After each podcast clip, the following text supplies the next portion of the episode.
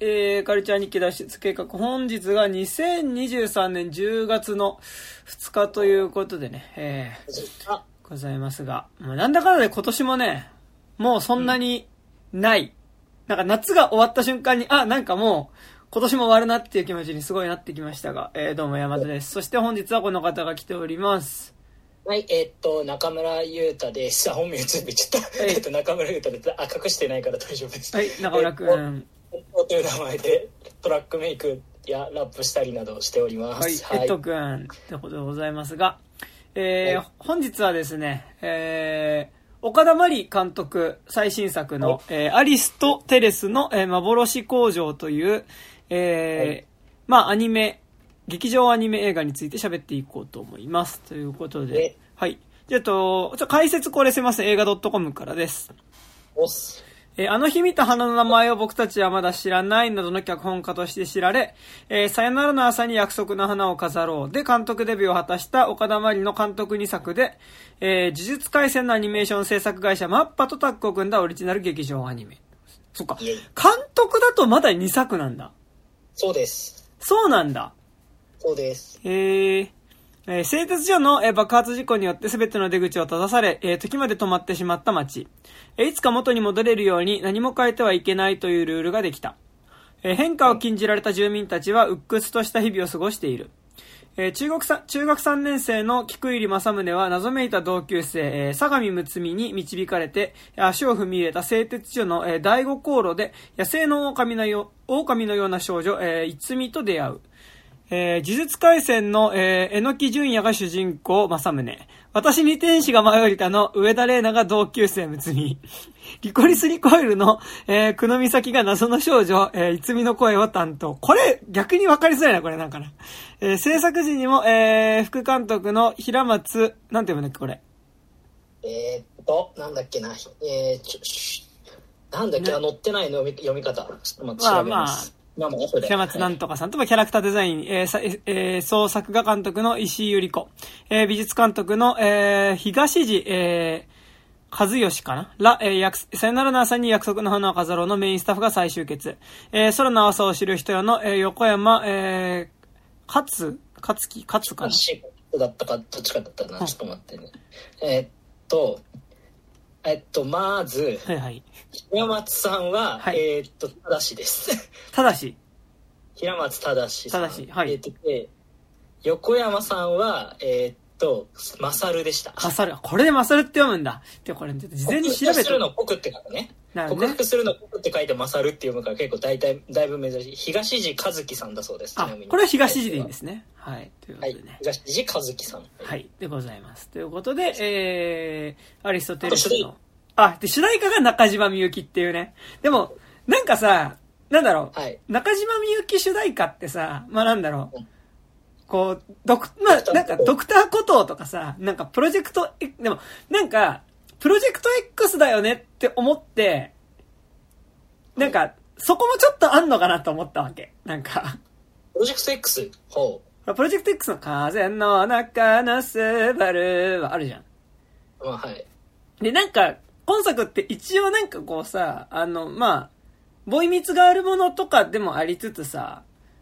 まあなんかその、その背景にすごいちょっとこう、日本の多分こうさ、すげえ産業が豊かだった時代からさ、なんかやっぱりこう、それが衰退していくまでみたいなのがさ、結構なんかこう、裏テーマっていうか、まあ結構、その話でもあるじゃん。うん。なんかって言った時に、え、中島みゆきの起用っていうのはそういうところもあったりするのかなっていうか、プロジェクト X ってある意味、こう、高度経済成長期ぐらいのさ、なんか、日本の町工場みたいなところがさ、こう、めちゃくちゃ、こう、なんだ、頑張って世界に通用する技術を、こう、開発していきましたみたいなものとかさ、頑張って黒部ダム作りましたみたいなやつじゃん。なんか、こう、それとなんかすごいこう、ある種、そういう時代の、本当に最後の最後の、こう、きらめきみたいなところの話でもあるから、本作がさ。なんか、ちょっとそういうとこはあるのかなと思いましたが、まあ、エンディング中島みゆきというね。だからでも、最初結構なんだろう、いわゆる本当に、こう、アニメ映画っていうかさ、そういうののエンディングで中島みゆきっていうのは、合うのかこれはみたいな感じはすごいしたんだけど、俺は結構良かったですね。あ、よかったよ、これ。あの、で、なんか、中島みゆき話で言うと、はいはい。なんか、まあ、本編の内容に触れない、まだちょっとオープニングだから触れないけど、なんか、話の内容も含めて、すごい中島みゆきの夜会ってわかります？あ、はいはいはいはい。うんうん。ライブ演劇みたいな。うんうん。で、結構映画館とかでもやったりしてますよね。ってやってる。まあ、ネットを頑張っ頑張ればいろいろ映像拾えたりするんですけど、うんうんなんかね、でもね、今回の話も夜会みたいな話だなと思いながらあ、そうなの？どういうこと？夜会みたいな話。な、なんかでもすごいこうなんか演劇っぽくもあるっていうか、アニメだけど、なんかすごいその舞台立ては超演劇っぽい感じだし、うんうんなんか、でなんか、なんだろうね、そういうなんか仮想世界の中の二人の関係みたいなことを、なんかね、俺が見た中島みゆきのやつってやってたんですよ。へえそう中島みゆきがね、あの、いつもの、なんとかなんとかみたいな、はいあの、歌ってる時の声とギャップがある声でね。歌の声と歌の声と喋りの声が違うでおなじみの中島みゆきじゃないですか。はいはいはい。ななんかでもねそうでななんかねでもすごいねあのなんかす夜会とかでやってそうな話だなこの話って思ったなんかその舞台立てがさ、そのはいはいはい。ここなんか観念的じゃんうんうんうん。なんかそこも含めてすごいこうそうなんかあでそそうなんかその意味で言うとなんかあそうなんかじゃあちょっとオープニングトーク延長戦で私これが実は試写会で見てまして、はいはいはいはい。あのなんだっけどっかのウェブサイトのやつが当たって、うん。でなんかそう山田君にも行くねっつったんだけど誘ってもらったねあつってあそっかっつって言って、俺は友達と行ったんですけど、んなんかあの岡田真理監督はいはいはい。が舞台あのただの試写会なのに舞台挨拶になぜか登板するって日で、えー、いいね。そうなんかとマッパのプロデューサーかな？はいはいはい。なんかね試写会としても一番最初とからしくてうんああ、なるほどなるほど。なんかだから多分あのその記事にもしたいし、うんうん。この本当の大きな試写会とか本当の大きな舞台挨拶に向けて多分そのメディア慣れしていくみたいな感じで、はいはいはいはいはい。すごいね あのねそのななんだろうめちゃくちゃこう舞台挨拶としては結構、うんなんだろう手慣れてない感じで よかったんだけど、うん。で一番何にびっくりしたって初手岡田真理氏が、はいはい。あの松葉杖で出てきてへえ。「どうしたの?」ってみんな思って。うん。そうで一番最後になって「あごめんなさいこれ私昨日転んじゃってこうなっちゃったんです」みたいなはい階段から落ちてみたいな最後言ってみんなずっと話聞きながら「ところでその足は?」ってずっと思ってたみたいな、はいはいはいはい。すごいねなんか面白かったんですけどでもなんかそうでなんかその時に岡田真理氏が、はいはい。今回はまあ自分が好きだった頃の日本映画とうかんうんうん。したかったみたいな感じで要はだから具体的に言うと ATG だって言ってたあ、AT、ATG なんだ。そう ATG なんだ。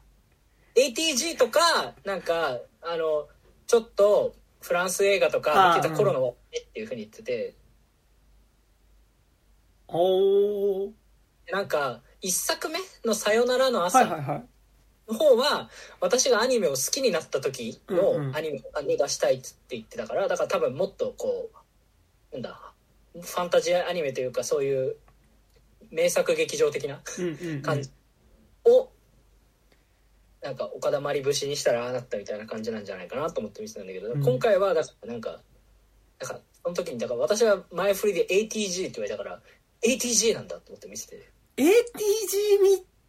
てそんな感じなかったかもしれない。まあ、せだからそれこそだから中島みゆきが流れて一番最初にさ「あのはいはい神様が降りてくる夜」ああ。うん。えっと名前が出てこないかななんだっけ？あのあ川村香織だはいはいはい。まあなんかだから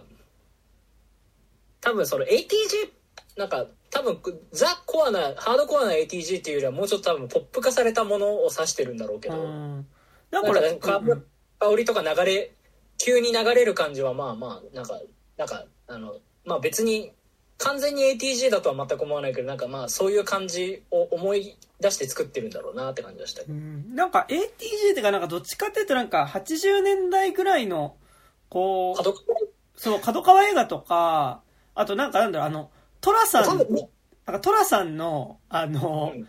主人公が車虎次郎じゃなくて、あの、三つ男になってからの感じとか、で、なんかあの、ああの、吉、吉岡、えー、なんだっけ？おじさん、そうおじさん、あの、吉岡がモノローグする感じっていうか、なんかあの、北の国からとかの感じも雪が降ってるからかもしれないけど、なんかあの、北の国からとかの雰囲気はちょっと感じだけどね。なるほどね。うん。まあ、だ多分、多分 ATG と角川の愛の子なんだろうなって感じがしたけど。そうね。で、ATG と角川って結構ほら、後に別にほら、相馬監督とかもさ、ATG 出身で、そっから角川とか取ってくしさ、ま多分、そう台風クラブ的なことよ。あ、ああ、なるほどね。それはだから ATG っつうか角川だよね、だからね。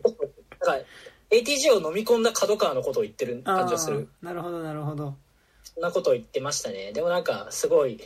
なんかずっと、なんか、岡田真理さんのさ、やっぱさ、アニメをいろいろ、結局なんだかんだいろいろ見てるからさう、んうんしてたものも含めればうん。う、んうん。バードラとかさ、うんうん、そうね。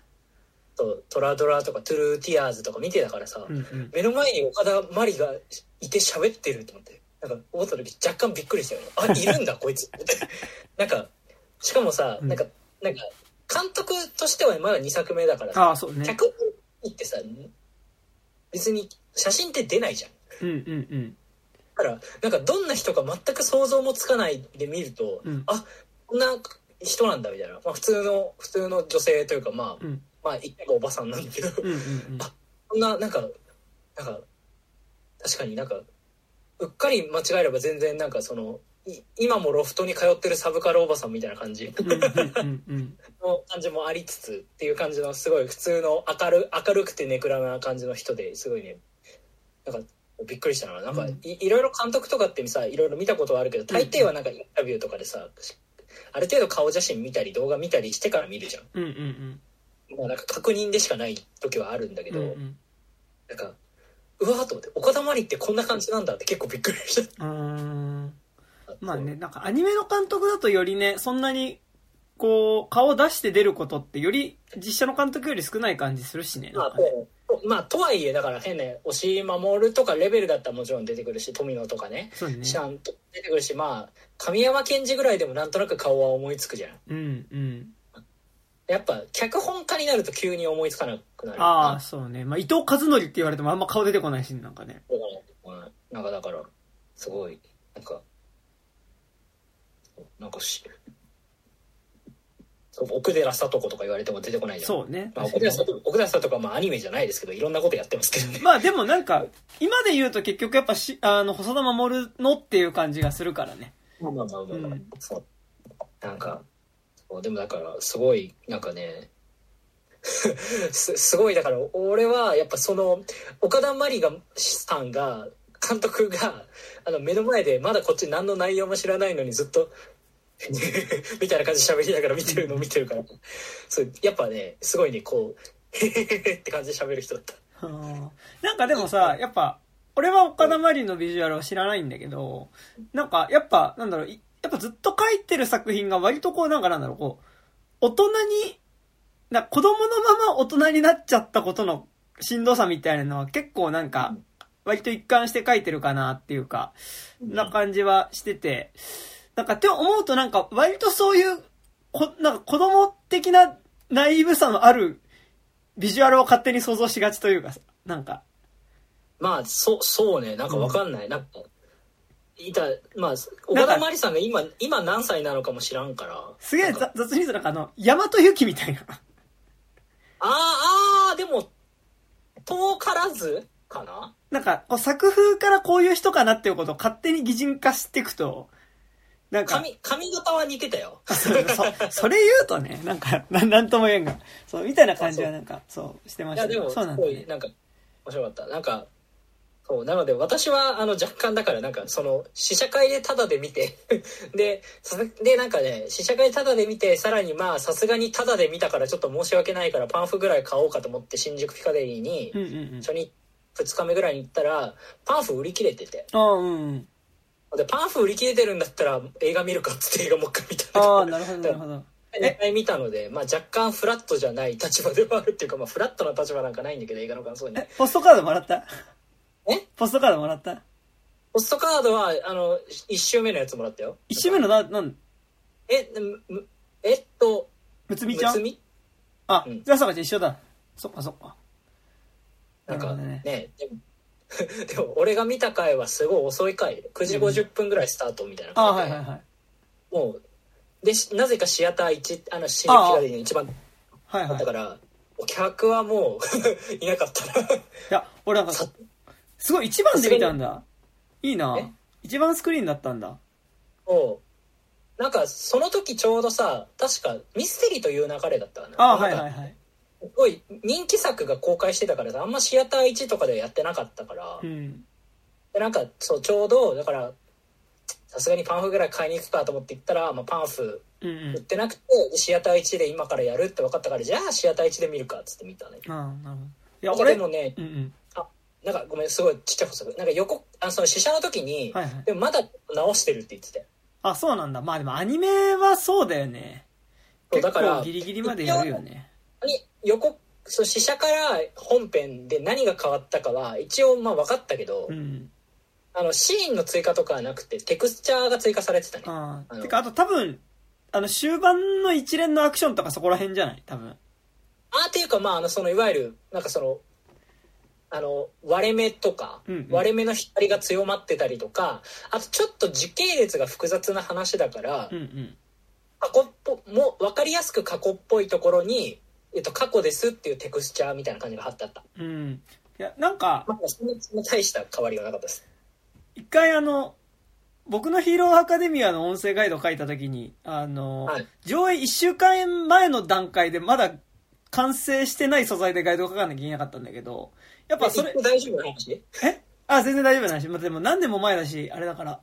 で、でも終盤結局、アクションシーンで追加エフェクトが全く入ってないからアクションシーンが書けなかったって感じで、あの、本物で出せなかったって感じで、まあなんか、そう、そういう、なんか、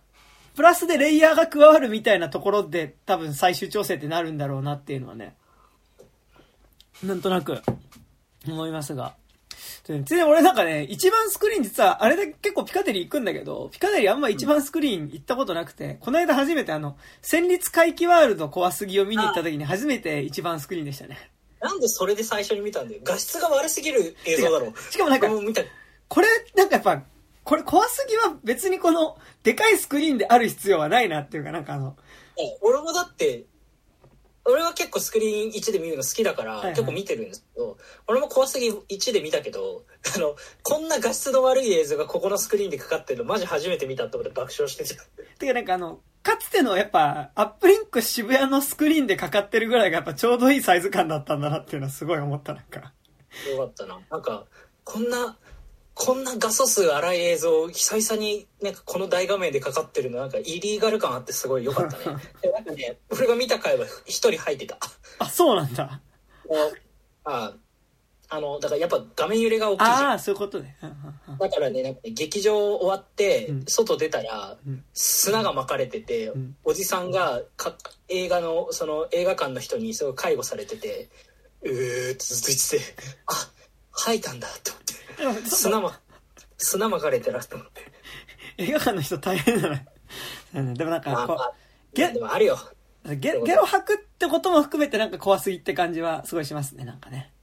まあまあ、ゲロ吐いてた、一人ぐらい吐いてたもんね。怖すぎ。あと、川崎なんかあの、時空超えるやつだと時空超えた時吐き気がしてゲロ吐くっていうのは結構やってますからね、あれね。あうんまあまあ、という。怖すぎの一瞬だけ、でも怖すぎなんかやっぱなんかそのもうさ、うん怖すぎみたいなことを何度もやってるっていうのもすごい見て取れたっていうか、うんうんうん。オカルトの森とかうん、ああ、そうね。あとなんだっけあとやっぱやっぱまあ貞子 VS かや子とかも、うんうん。なんか含めてもうなんか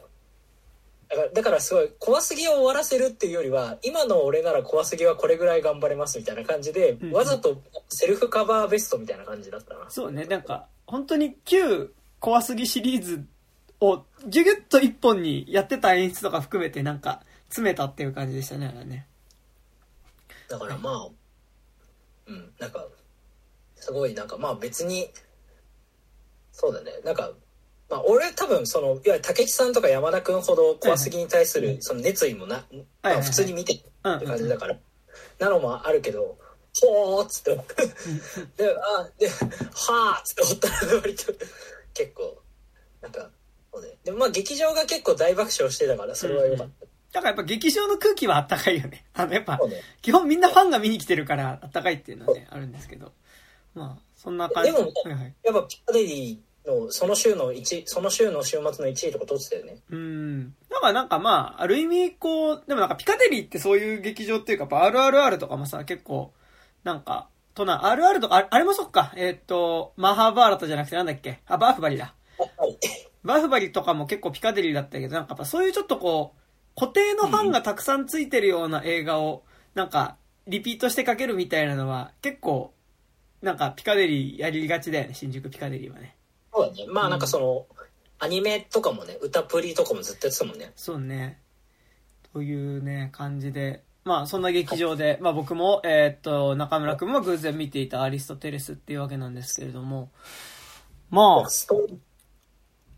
そう。なかなかね。でも俺なんか、岡田まりは多分脚本含めたら結構なんだかんだで見てて。そうだよ。なんかそうそうそう。それはなんかなんだろう。岡田まりだから見てるっていうよりは、まあなんか今劇場でかかってるなんかちょっとめぼしい、あ、面白そうなアニメ映画だなって思って見に行くと岡田まりだなっていう感じが結構俺は多くて。なんかでも、脚本含めた岡田まり作品の中で俺今回一番好きだったかもしれない。ああ、なるほどなるほど。っていうのはありますね。なんか私も、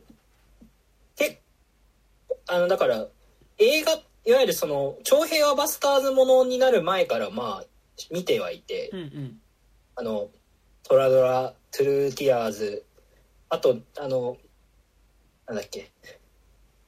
放浪息子のアニメ版とか。あはいはい、あ、そうなんだ。あそう。あとはなんだっけな、あの、メインではないんだけどちょっと結構目立つ感じで「ダーカーザンブラック」の2期とか、うん、いやいや結構原作とかあるのの脚本書いてた頃からまあ見てはいいるって感じだからね。シリーズこ、でもやっぱねマリーさん岡田真理さんが入ると岡田マリー味はやっぱすごいある人だから。うん。なんかトラドラとかもなんかやっぱすごいそのあんな感じのキャラデザなのにすごいやっぱ生理の話とかもするしみたいな感じ、うんうん、なんかまあだからやっぱ特徴的な脚本だなってあの、うんうん、ガンダムもあのなんだっけ鉄血のオルフェンズやってたしあ,、はいはいはい、あそうなんだ。そうそう。なんかあとそうなんか「荒ぶる季節の乙女どもよ」っていうなんか女子高生が文芸部にいる5人の女子高生があの性に目覚めていくっていう話なんだけど。へえやっててなんか結構ねなんだかんだなんか面白そうなんか要はだからちょっと刺激的なものを見たいって思ったらすごい岡田真理氏の脚本に携わ脚本で携わっているものを見ている機会すごい多かったなっていう感じが割と、なんだかんだなんか長い間触れてる0年代天然あうんうん、天然代アニメって結構岡田真理ではって思ったりするタイプ、うんうん、私は。なんか個人的には結構なんかやっぱそのすごいなんだろう、こう、まあなんか世代の感覚みたいな感じは、まあなんかそれはなんかドンピシャで自分世代っていうよりは、多分なんか、まあそれはもちろんあの花がね、なんか多分多分にノスタルジーってものと、まあすごいこう、重なってる話だし、まあかつ、エンディングがね、やっぱシークレットベースだったっていうさ、あの、まあ、結構この話何回もしてるからあれなんだけど、なんか僕がちょうど二十歳になったタイミングが、あの花が前年か、公開して翌年とかで、ちょうどあれなんですよ。あの、えっと、嘘嘘だ。ああの花って2011だよ。で、ゾーンが、それで復活してたのよ。その、うん、あの花で、ちょっとヒットしたから、少し復活しようって言って復活してて、で、ただもうバンドじゃなくなってて、はいはい。二人だけのゾーンになってて、えー、で、なんかそれが、俺の成人式に来てたのよね。え？あ、そうなんだ。あれ、山田君って何歳だっけ ?31 になる30。あ、そうなんだ。いや、なんか、あの花って確か、あのね、2011年ぐらいなのよ、アニメとしては。だから多分、アニメやったタイミングでちょっとその、リバイバルでもう一回組むべみたいな感じだったんだと思うんだけど、で、まあやってて、で、いつも、はい。なんかすごい、こうやっぱ、要は、シークレットベースって要はキッズボーだからさ、はいはい。なんかやっぱ、は懐かしいって感じになるわけじゃん。はいはい、で、なんかやっぱすごいその、ノスタルジーみたいな感覚と、まあなんか、やっぱ、こう、あの花とかやっぱ空の青さとかさ、やっぱそこら辺とかってやっぱこう、大人ではあるけれど、やっぱりなんかこう、10代だったり、やっぱもっとちっちゃい小学生ぐらいの時の、なんかその、頃の、こう、記憶っていうか、なんか、いわノスタルジー、自分にとってのノスタルジーっぽい時期のことを、やっぱこう、ちゃんと消化できずに引きずったまま今に来ちゃった人の話。かけるなんか神隠しみたいなことは、結構なんかずっとやってるなっていう感じがしていて、で、なんか今作は、なんか、それの、なんかこう、一番先っていうかなんかこう、その中でちょっとある種もうちょっと、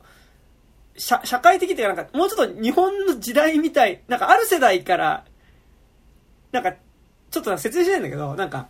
やっぱ30歳になった時に、俺がね、なった時に、なんか自分が生きてる今までの30年間って、なんかこう、時代として何も変化なかったなってちょっと前まで思ってたの。なんかこう。あ、ええー、そうなんだ。珍しい。なんだけど、あのー、なんかやっぱ30ってなった時に、あ、なんかやっぱ自分が生まれた時の日本の感じと、やっぱなんかその、10代ぐらいに思ってた時の感じと、今の感じってやっぱ、大きく3つに分かれて違うなって感じがすごいして、で、なんかって言った時に、なんかちょうど、こう、アリストテレスで書かれてた、だから一応91年の話なのかな？うん。多分そう。91年が舞台になってて、なんかその、多分まだこう、若干のバブル感みたいなのも、若干のというか多分バブル感みたいなのもちょっとある感じするんだけど、うん、あの、でなんかそのバブル感の残りがみたいなのは、自分が保育園とか通ってた頃に、なんかたまにちょっと感じたりとかすることがあって、なんか、そういうちょっとこう、少しでも自分が生きてた時間の中でもちょっと、ちょっと一、一昔前の時代っていうの確かにあったなっていう感覚っていうのが、まあなんかすごいするアニメ作品だったなっていう感じが、まあすごいして、なんかそれとなんかやっぱこう神隠しっていうモチーフがすごくうまく使われてて、かつなんかなんだろう、まあ、今年はね、あの、君たちはどう生きるかっていう映画の、まあ、巨匠、宮崎駿のね、新作もあって、まあ、それもある意味、神隠しについての映画だったと思うんだけど、なんか、割と神隠しとか幽霊みたいなことに対して、なんか、割とちゃんと描けてる作品だなっていう感じもすごいしたっていうのがね、割と今回したんですけど、はい。どうですか？ね。ちょっとあの、すごいね、多分ね、あらすじをまだ言ってない気がする。あ、一応さっきの映画 .com のところで。多分ね、さっきの映画 .com ね、それね、あのね、ほとんどね、スタッフの紹介で終わってた気がする。あ、じゃあどうぞ。そう、なんか、なんか一応、一応言うかと。なんか、はい、読みます。はい、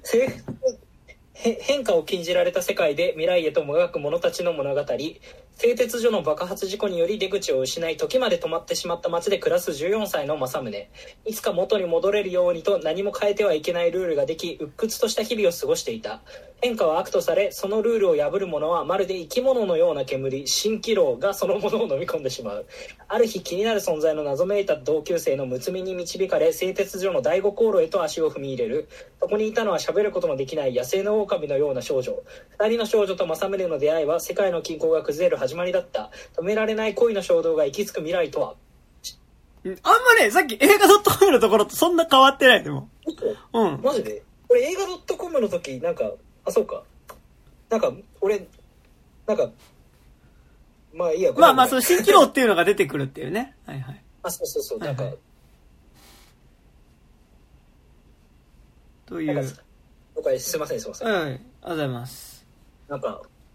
でもなんか、そうっすね。だから私も、あそういう意味で言うと、えっと、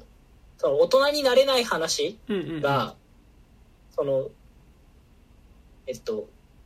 なんだっけ、一個前の、えー、空の青さ、の人よ。うん、が、あれは、高校生も出てくるけど、実質荒さの人たちの話だそう、そうだね。うん。なんか、あれがすごい個人的には、すごい、なんだろう、ウェルメイドでよくできててめちゃくちゃ好きなんだけど。あはいはい。なんか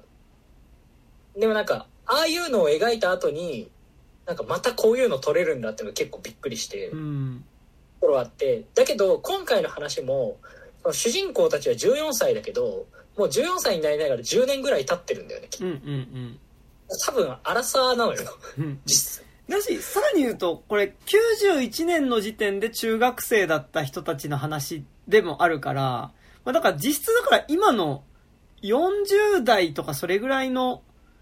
まあそうだね。ね。今言うとそうですよね、うん。なんかなんかだからすごい見ながらあこれはだけどボーイミーツガールに見せかけたアラサーの話をしてるっていうのが結構、あれそこがすごい面白くて。であとはそうね。うんでもなんだろうな。一番びえっとあでもやっぱりその、前監督としての前作。うんうんうん「さよならの朝」でみはいはい。はいみあれ俺見てないのよ。あそうなんだ、うんうん。まああれすごいファンタジーなのよ、はいはいはい。でであれもでも結構話の構造としては似てて。うーん。主人公は要はあの妖精的な族ではいはいはい。要は長生きなの。うんうんうん。てかし老けないの。はいはいはい。だ だからそれも老けない人が老けないし要は老いることがない主人公が、えっと、ある日あの自分がその村から出ることになって、うんうん。村から出たところで戦争の結果倒れていたお母さんが死んでてそのそこに生きてた子供を引き取って自分で育てることにするうんっていう話、要は自分は年を取らないけど息子はどんどん自分を追い越していってっていうところに、まあ、戦戦争とかが絡んでくるみたいな話なんだけど、はいなんかねだからね俺これをこの前一緒にそのえっと死者でアリストテレスの幻工場を見て、うんうんうん。でアリストテレスの幻工場の1週間前に「そのさよならの朝」のリバイバルをやってたのよ。はいはいはい。それもじゃあ久々に見とくかっつって見たら、同じ話をしてるっていうことで結構衝撃を受けて、はいはいはい。でもずっと同じ話してんだと思って。でもなんかこうさ、こう、年を取った今の時間を生きてる人たちの中で、はい。なんかその、一人だけやっぱ時間の流れが違うキャラクターがいるっていうのは結構毎回やってるよね。そうそう。だからな、うん。結局なんかそのなんかざっくりまとめるとお母さん概念としてのお母さんと概念としての娘が戦う話なんだよね。あはいはいはい。とかが多いんだよね。あまあでも、それが今作もまあ、そういうね。そうだし。そう。なんかだからなんかだったりその概念としてのお母さんを好きになっちゃう息子の話なんだよ。その「さよならの朝」は要は、うんうん。すごいこう俺俺は男として多分す好きなんだなって思わせる描写がだけがめちゃくちゃ濃いんだけど、はいはいはい。なんかねそういう感じの人なんですけど なんか本当になんかなんか今回、えっと、ごめんアリストテレスの話に戻ると、はいはい。なんかなんだろうね。なんかそのなんか肯定してるわけではないけど否定できないものとしてその異性とか自分が相手に求めるものを、まあ、ある種こう欲望の対象的なものとして含めて見ているっていうもの、うんうん。いうことに対するすごいこう観察眼というかその、まあ、嫌いだろうし好きなんだなって感じがすごいやっぱ改めてめちゃくちゃ感じるひる映画でででもそれをひっくるめて、まあ、今回の話になってるのはすごい良かったっていうのとであともう一つ多分山田君がそう山田君がさインスタで傑作っつってたじゃん、はいで、まあ、そうだけど俺山田君は好きだろうなってなんとなくさって、あのすごいざっくり言うとこれ綺麗にできたエウレカなんですよ。ああのてか予習がいらないエウレカみたいなあ。はいはいはいはいはい。あのこれってだからそのこれネタバレですけどはいはいうことなネタバレですけど要はあの幻側のせ、えっと、こっち側の工場で閉じられた世界は要は分割された可能性としての嘘側というか幻側みたいな,、うんうんうんなんか要は虚構っていううん。うんうん。現実まあそういうフィクション的な世界だよ、に対してでもフィクションだったり上嘘にされる世界側からあの現実世界の方を見ているっていう話じゃん、はいはいはい、そうねそうね。すごい俺やっぱエウレカ的だなって2回見てすごい思ったし、うんうん、なんかなんかでもそうなんか改めてなんか「君の名は?」そうね。その1「君の名は」の時に 俺ななぜか「君の名を1」って言ってしまった。別にあれは one two three じゃないや「君の名は」の時にあの村がこう潰れてしまうことが、を結果的にこう取り戻すことみたいな。ことに対するあのてらいのなさみたいな。に対するあのその逆でできてるような映画だから、いやなんかねそこの部分結構好きでやっぱ「君の名は」ってやっぱりあの街がなくなったこと。で、うん、なくなった街がなくなった後の世界にも確か確かに流れてた時間はあったはずなのになんかそれをこうてらいもなく変えてしまうことに対する違和感っていうのが結構俺はあって。なんか、って言った時に結構この映画本当にこう君の名はで消された村の方から描いてる話でもあるし、なんかその、消された村の中に生きてた人たち、で、なんなら消された後、その現実からこう切り離された後にも、ちゃんとそこに、こう、感情があったっていうことを描いてる話でもあるなと思ったから、なんかそこの部分はすごい、なんかなんだろう、君の名はに引っかかりを感じてたからこそそこはちょっと好きな部分でも、今回はあったっすね、なんかね。なんか、俺も、なんか、そう。なんか、一瞬さ、どういう話か分かんないまま見るじゃん、だって。途中で、あ、これってこっち側が偽物って話かってまあ分かるんだけど、うんうん、でもやっぱ、だからその、ちょっとこの映画やっぱ、まあ語りづらいっていうかその複層的すぎて、うんうん、レイヤーが多すぎて、どれがどうなんだっていうのが言いづらい話ではあると思う。うんうんで、なんか結構やっぱ人の感想を見てると結構アリストテレススペース分かりづらいとか、あの、なんか、そう、だから結局この、まあだから、時間、要はだから未来の話に見せかけてこれはパラレルワールドの話だから、うんうん、そうね。それがすごい分かりづらいんだよね。要はだからその自分たちの娘だと思って育っこう最終的に送り出すようなエモーションになってるけど、別に関係ないっていうか。その、そこをどういうふうに処理するかで結構見方が変わるっていうタイプ、うん、でもなんかでも同時に分かんなくても割となんかバイブスで見れる感じもすごいするしなんかやっぱなんかマリーの話って大体バイブスで最後なんか終わんない？そうね。てかまあアニメなんかこう大体こうさ多くの世界系っぽい話ってさまあなんかその二つの世界とかさやっぱこう超えたりするしまあなんか往々にして SF だからさ、やっぱりなんかちょっとこう、そういう複雑な世界設定みたいなのあったりするんだけど、まあ、要はでもなんかその、その複雑な世界設定の中で隔てられた人たちが、なんかもう、の、ノリっていうか、勢いでそこを超えてくからこそ気持ちいいわけであって、なんか、そこの複雑な世界設定みたいなことは、まあなんか、実はそんなに理解できてなくても、まあなんか、ものすごく壁のある時空っていうものすごい壁の中を、こう、引き合ってる人たち同士がこう、その流れに逆らってるんだなっていうことの気持ちよさな気はするから、なんか、そこはなんかなんだろう。結構、あのインターステラーとか結構やっぱ世界系だなと思うんだけど、要はなんかインターステラー的な気持ちよさだよなっていう気はすごいするから。ああ、まあそうね。なんか今の瞬間は、今見てるこの時のエモーションは間違いじゃないけど、その後冷静に考えると多分これを世界全然変わってなくないみたいな気持ちになるとかそうなんかそう今回の映画とかもさなんか感想を読んでてさ、うんうん、でもじゃあ結局結局じゃああの後あのせあっち側の世界は本当になんかだ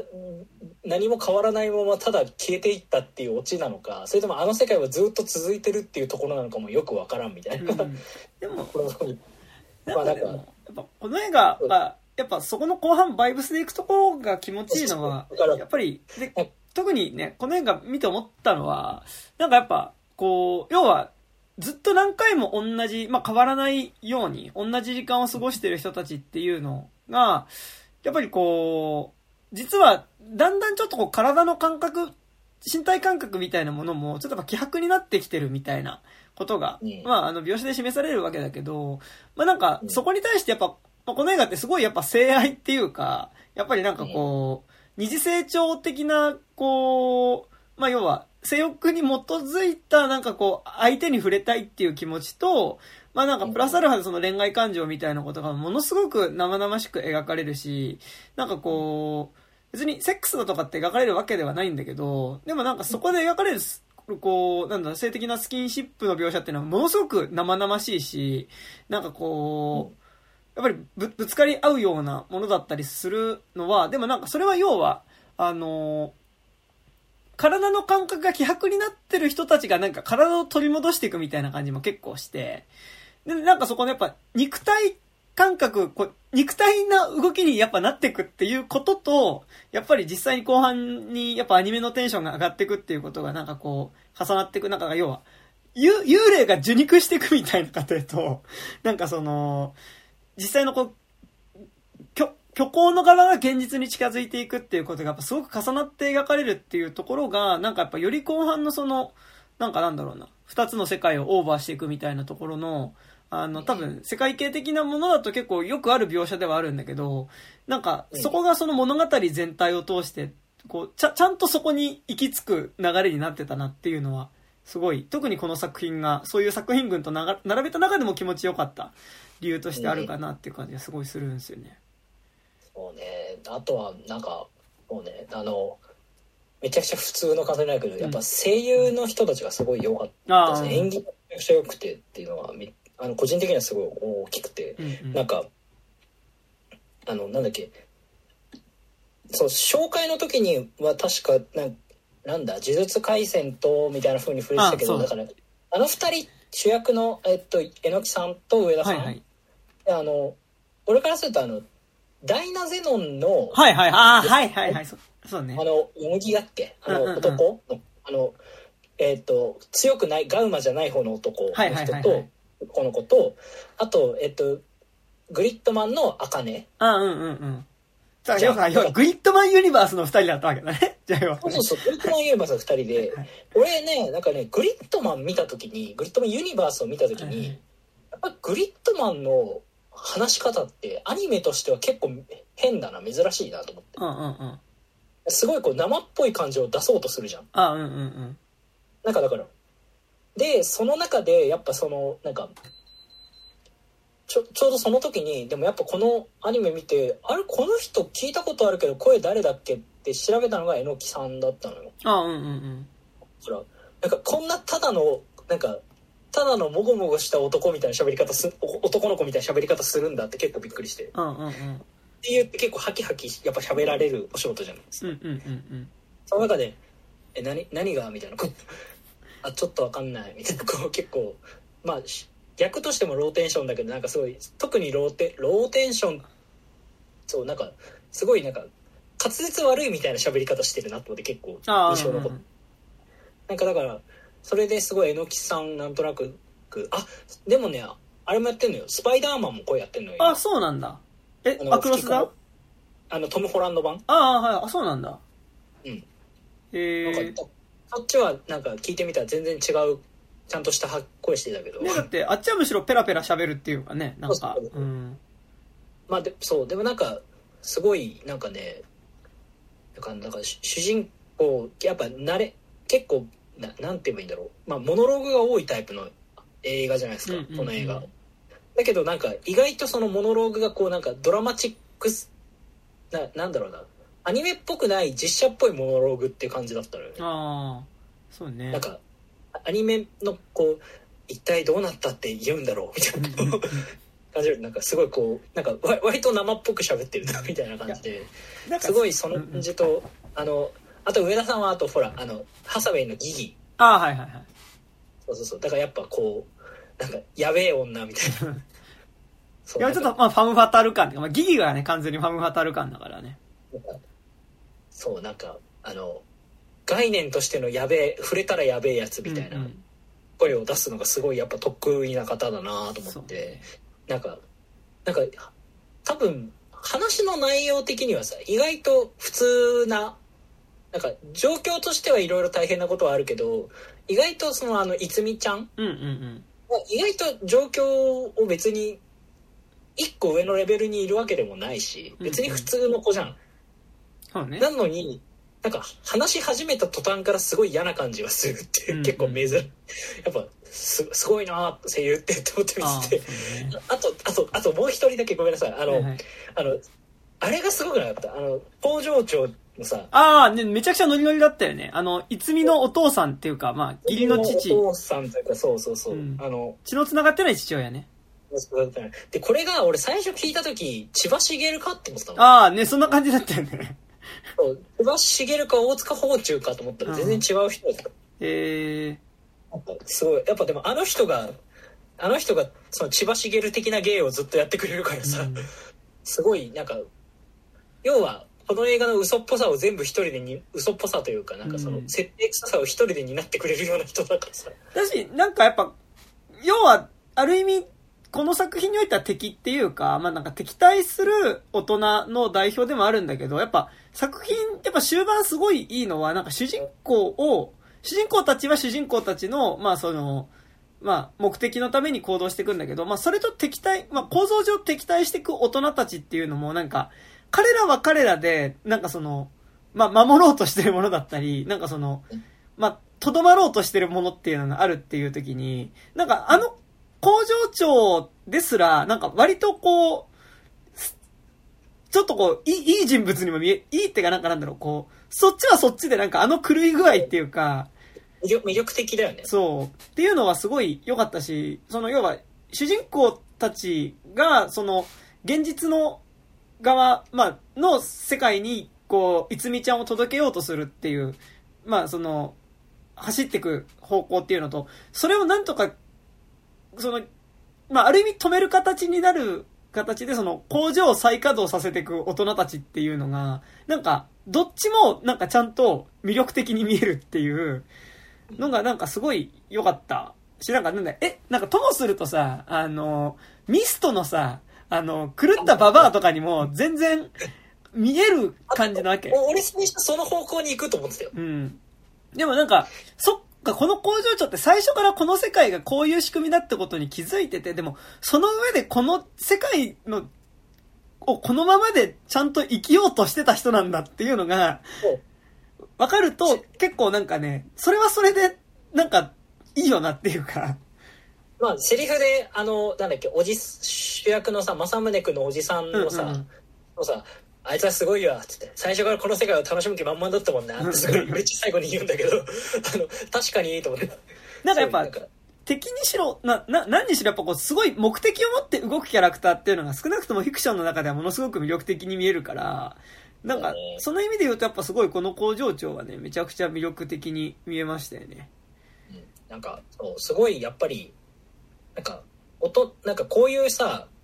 世界系要は世界系じゃないですか。うんざっくりまとめると。世界系で子供対大人みたいな話になった時にその大人側のバリエーションが少なくなりがちじゃないですか。うん。そういう意味で言うと大人のバリエーションはすごいあの主役主人公のおじさんも含めてうんうん。工場長も含めてなんかそのあのおお母さんとかもさうん、うん。多分こう関係すあなんかそのおおじさんがおとお母さんのことを好きっぽいのを知ってて、知ってるけどあの私いい母ちゃんのままでいたいよみたいなこう、なんかあれ、あれねね、めっちゃいいセリフだったよね。あそうそうそう。まあなんかだああいうやっぱセリフ一つだけでこのキャラに対するこう輪郭がバーンって湧き上がる感じとかはすごいやっぱなんかあすごいやっぱ脚本家だなと思って見てた。私、なんかやっぱさ、さっき、その、まあ、岡田まり作品の話出てきたけど、なんかやっぱ、あの花にしても、空の青さにしても、今作にしてもさ、やっぱ、なんかその、アニメなんだけど、ものすごくなんかちょっとこう、せ世代感とか、なんかやっぱその、時代感みたいなのを、こう、なんかやっぱこう、感じさせるのがうまいなっていうのはすごいやっぱ改めて思ってて、で、なんかやっぱこう、で、大人っていうのがやっぱみんなこう、ちょっとその前の時代に、その、気持ちを残したまま、やっぱ年齢的には大人になっちゃったっていうことに対する葛藤を抱えてるみたいな、特にそれは、空の青さを知る人より一番そこは分かりやすく、やっぱその荒さの、その、まあ話っていうのと、まあその高校生の頃に、まあその、でもまだちょっと気持ちがまだ残ってはいるみたいな形で描かれてたと思うんだけど、まあ、なんか、それで言うとやっぱ大人たち、今作に出てくる大人たちっていうのも、やっぱり何かしらちょっとこう、少し、後ろの時代に何かしらちょっとこう、捨てきれない何かがあるんだろうな、みたいな。例えばその工場長で言うと、あの、工場長が、その、主人公のおじさんと話してる時に、あの、まあその、主人公の父親が、あの、なんか、なんとかで友達だ、なんたかって言ってて、なんつってたんだっけ？なんかね、あの、正宗くんと、正宗と、あの、あれだよ、えっと、工場の中で、あの、むつみちゃんってあの、狼少女が、はいはいはい、あの、花嫁の格好させられてるところで、うんうん、で、あの、正宗とこに、あの、工場長がやってきて、それでなんか、あの、これからその、むつみをどうにかこうにかしますみたいな説明してる時に正宗が、なんでこんなやつとと俺の父さんは友達だったんだって言った時に、友達って言ってたの？上地勇者みたいな。なんかやっぱ、あそこに多分、あの工場長の多分そのさ、政宗の父親に対する多分もしかしたら憧れみたいなことだったりさ、ね、なんか多分学生時代の関係性みたいなところも見えるし、やっぱりその、さっきの、その、中村くん言ってた、やっぱその、母親とおじさんの、まあ、おじさんの多分母親に対して持ってる恋心みたいなものが、やっぱ一瞬垣間見えるとかって、やっぱりなんかその、過去の学生時代だったりとか、やっぱ、こう、よ、若い頃にちょっと置いてきた気持ちがあるっていう人物として大人がやっぱ徹底的に描かれてはいるっていうのは、なんかやっぱすごいこう、岡田まり脚本だなっていう感じやっぱすごいするし、で、それで言うと今作すごい面白いのが、置かれてきた気持ちの側の話でもあるっちゃあるんだよね、今作ってね。91年の状態に置かれてきた気持ちの側から描いてる。っていうのが、なんか、でも実は今までの岡田まり作品の中でも、なんかその、出てくる物語のほぼ全部が置かれてきた気持ちの側で描かれてるから、例えばその空の青さで言うと、高校生の時の姿のまま出てきた、あのー、ジンの国。そう、あのー、まあ、バンドのギタリストだったりとか、吉沢亮が。だったり、あの、あの花で言ったら、やっぱりその、みんな高校生になってるのに、まあその小学生の時のビジュアルのままで出てくるメンマっていうのがいたわけだけど、むしろそこと逆転させてるっていうかさ、あの、完全に、あの、うんうん。が多い話だよね。そう、置いていかれた時代の、まあ、時間の方に、が世界のほぼ全てで構成されてるっていうのが、まあなんか今作すごい、こう、そこ逆転してる話だなっていうのがめちゃくちゃ面白かったっすよね。だから、これがさ、多分、むつみが、あれ、むつみってその狼少女。うんうん、え、いつみじゃない？え？狼少女の方がいつみ。やべあ、そっか、いつ、あ、ごめんごめん。いつみだ、いつみ、いつみ。いつみが、そうそうそう、あの、狼少女のいつみか。いつみが、えっと、あの、が子供というか子供から育った人で、まだ、なんかそんな知能的にもおぼついてないみたいな。だからこういう話だけど、なんか、でもなんか、これがもうちょっと意識を持ったまましたら、なんか、俺この構造何個か変えれば劇画オバキューになりそうだなあ、そうね、劇画オバキューだね、そうだね。こう、なんか、いや、なんかすごい、でも、なんか、なんだ、そう、あ、なんかネットの感想でさ、思ったのが、うん、なんか、今回の話はネグレクトの話だって思ってる人もいるらしいんだけど、でも、でだからこれ母親とイコールじゃないから、うんうんうんうん、要はだからむつみ？現実世界では政宗とむつみが結婚まあ結婚かまあとりあえず子供がいて、うんうん、その子供がまあえっと今回のまあその子の名前はいつみかどうか知りませんが、うんうんうん。がいついつみでそのいつみ現実世界のいつみが、えっと、こっちの幻世界に送られてきてしまったっていうのが、まあ、話の一番大事な肝、うんうんうん、でそのむで要はそのめちゃくちゃ幼いいついつみをむつみが、えっと、高校生のむつみが育ててるっていうところが、まあ、話の根幹だ、うなんかだからそれ別にでまあ多分こう育ててるって言ってもその大した世話はできてないって話なんだけど、まあでもなんかそこに対してさ要は現実世界のお母さんとして見るとネグレクトだけどこっちの世界としては14歳の女の子が急に父親で父親みたいな顔して変なおじさんから育てろって言われてるだけだから、そこに対してネグレクトっていうのはなんかちょっとニュアンス違くねって思ったりする。ああそうね。まあでも分かるけどねなんかネグレクトっぽいその最終的にさこの話がさ若干その三角関係風というかさ、要は政宗が好きな逸見と睦美の取り合いみたいな感じに見えていく話じゃん。だからまあ確かにちょっとなんかその親と娘の対決みたいな時にでも親と娘の対決だと思うとネグレクトっぽいうん。イメージが強まるのはわかるけどなんか俺この話見ててそうこの話見ててなんか恋愛の話に見えるけど、うんうんうん。なんか逸見の側からすると、うんうん。あの二人が性愛という感情を持って結ばれたことそのままに嫉妬してるだけで、うんうんうん。なんか政宗に対する好きが勝ってるいという作劇、まあ、作劇上はそうなってるけどそう読まなくてもみ読める話だなって思ったのがすごい面白かった。うん。そうてかなんか仲間外れにしないでっていう気持ちの方が強くて、なんかそんな そんなお前いつ政宗のこと好きになったのって思って見てたし俺は、うんうんうん。だからなんかそそこがすごい結構なんかななんだろうな。見見やす見見やすいっていうかなんかそのイイコール恋愛の話じゃないとこがすごい良かったなって思って見てました、でもなんかやっぱそこも含めてなんか多分その結局今回がさっきも言ったけどその残された時間の側から描かれた話で要はその今の時代を生きてる人の話ではないからだからやっぱすごいよくできた神隠しものだなってなんかそのあ神隠しってこういうことだよっていうのに対してこの作品がすごい説得力あったのね俺はねでね。で、その部分がやっぱ俺は一番好きで、で、俺結構あと思い出したのがあと、あ、ゴーストストーリーはめちゃくちゃ思い出してて、この作品見た時に、で、なんか、だ、だからやっぱ俺、その世界系ってとこも好きなんだけど、俺は結構これ、あ、これ、あ、ゴーストストーリーじゃんっていうところでやっぱ一番好きで、で、だって、だから思い出したよね。あの、前半はすごいやっぱ悪の花をめっちゃ思い出して、で、後半やっぱすごい、あ、ゴーストストーリーめっちゃ思い出したっていう感じだったんだけど、で、なんか前半の方から話すと、なんかやっぱその、やっぱ最初、やっぱりこの、なんだろう、ずっとこう大人にならないまま、その同じ街の中をこう、同じ日々を繰り返している高校生、あ、中学生たちで、なんかやっぱこう、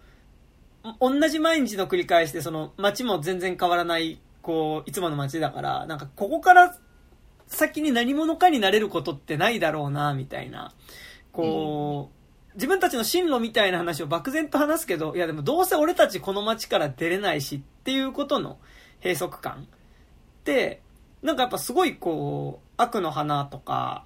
あとなんだろう、うんあの、実、特に実写版のミスミソとかに、なんかやっぱあ。めちゃくちゃ近いバイブスは感じてて、で、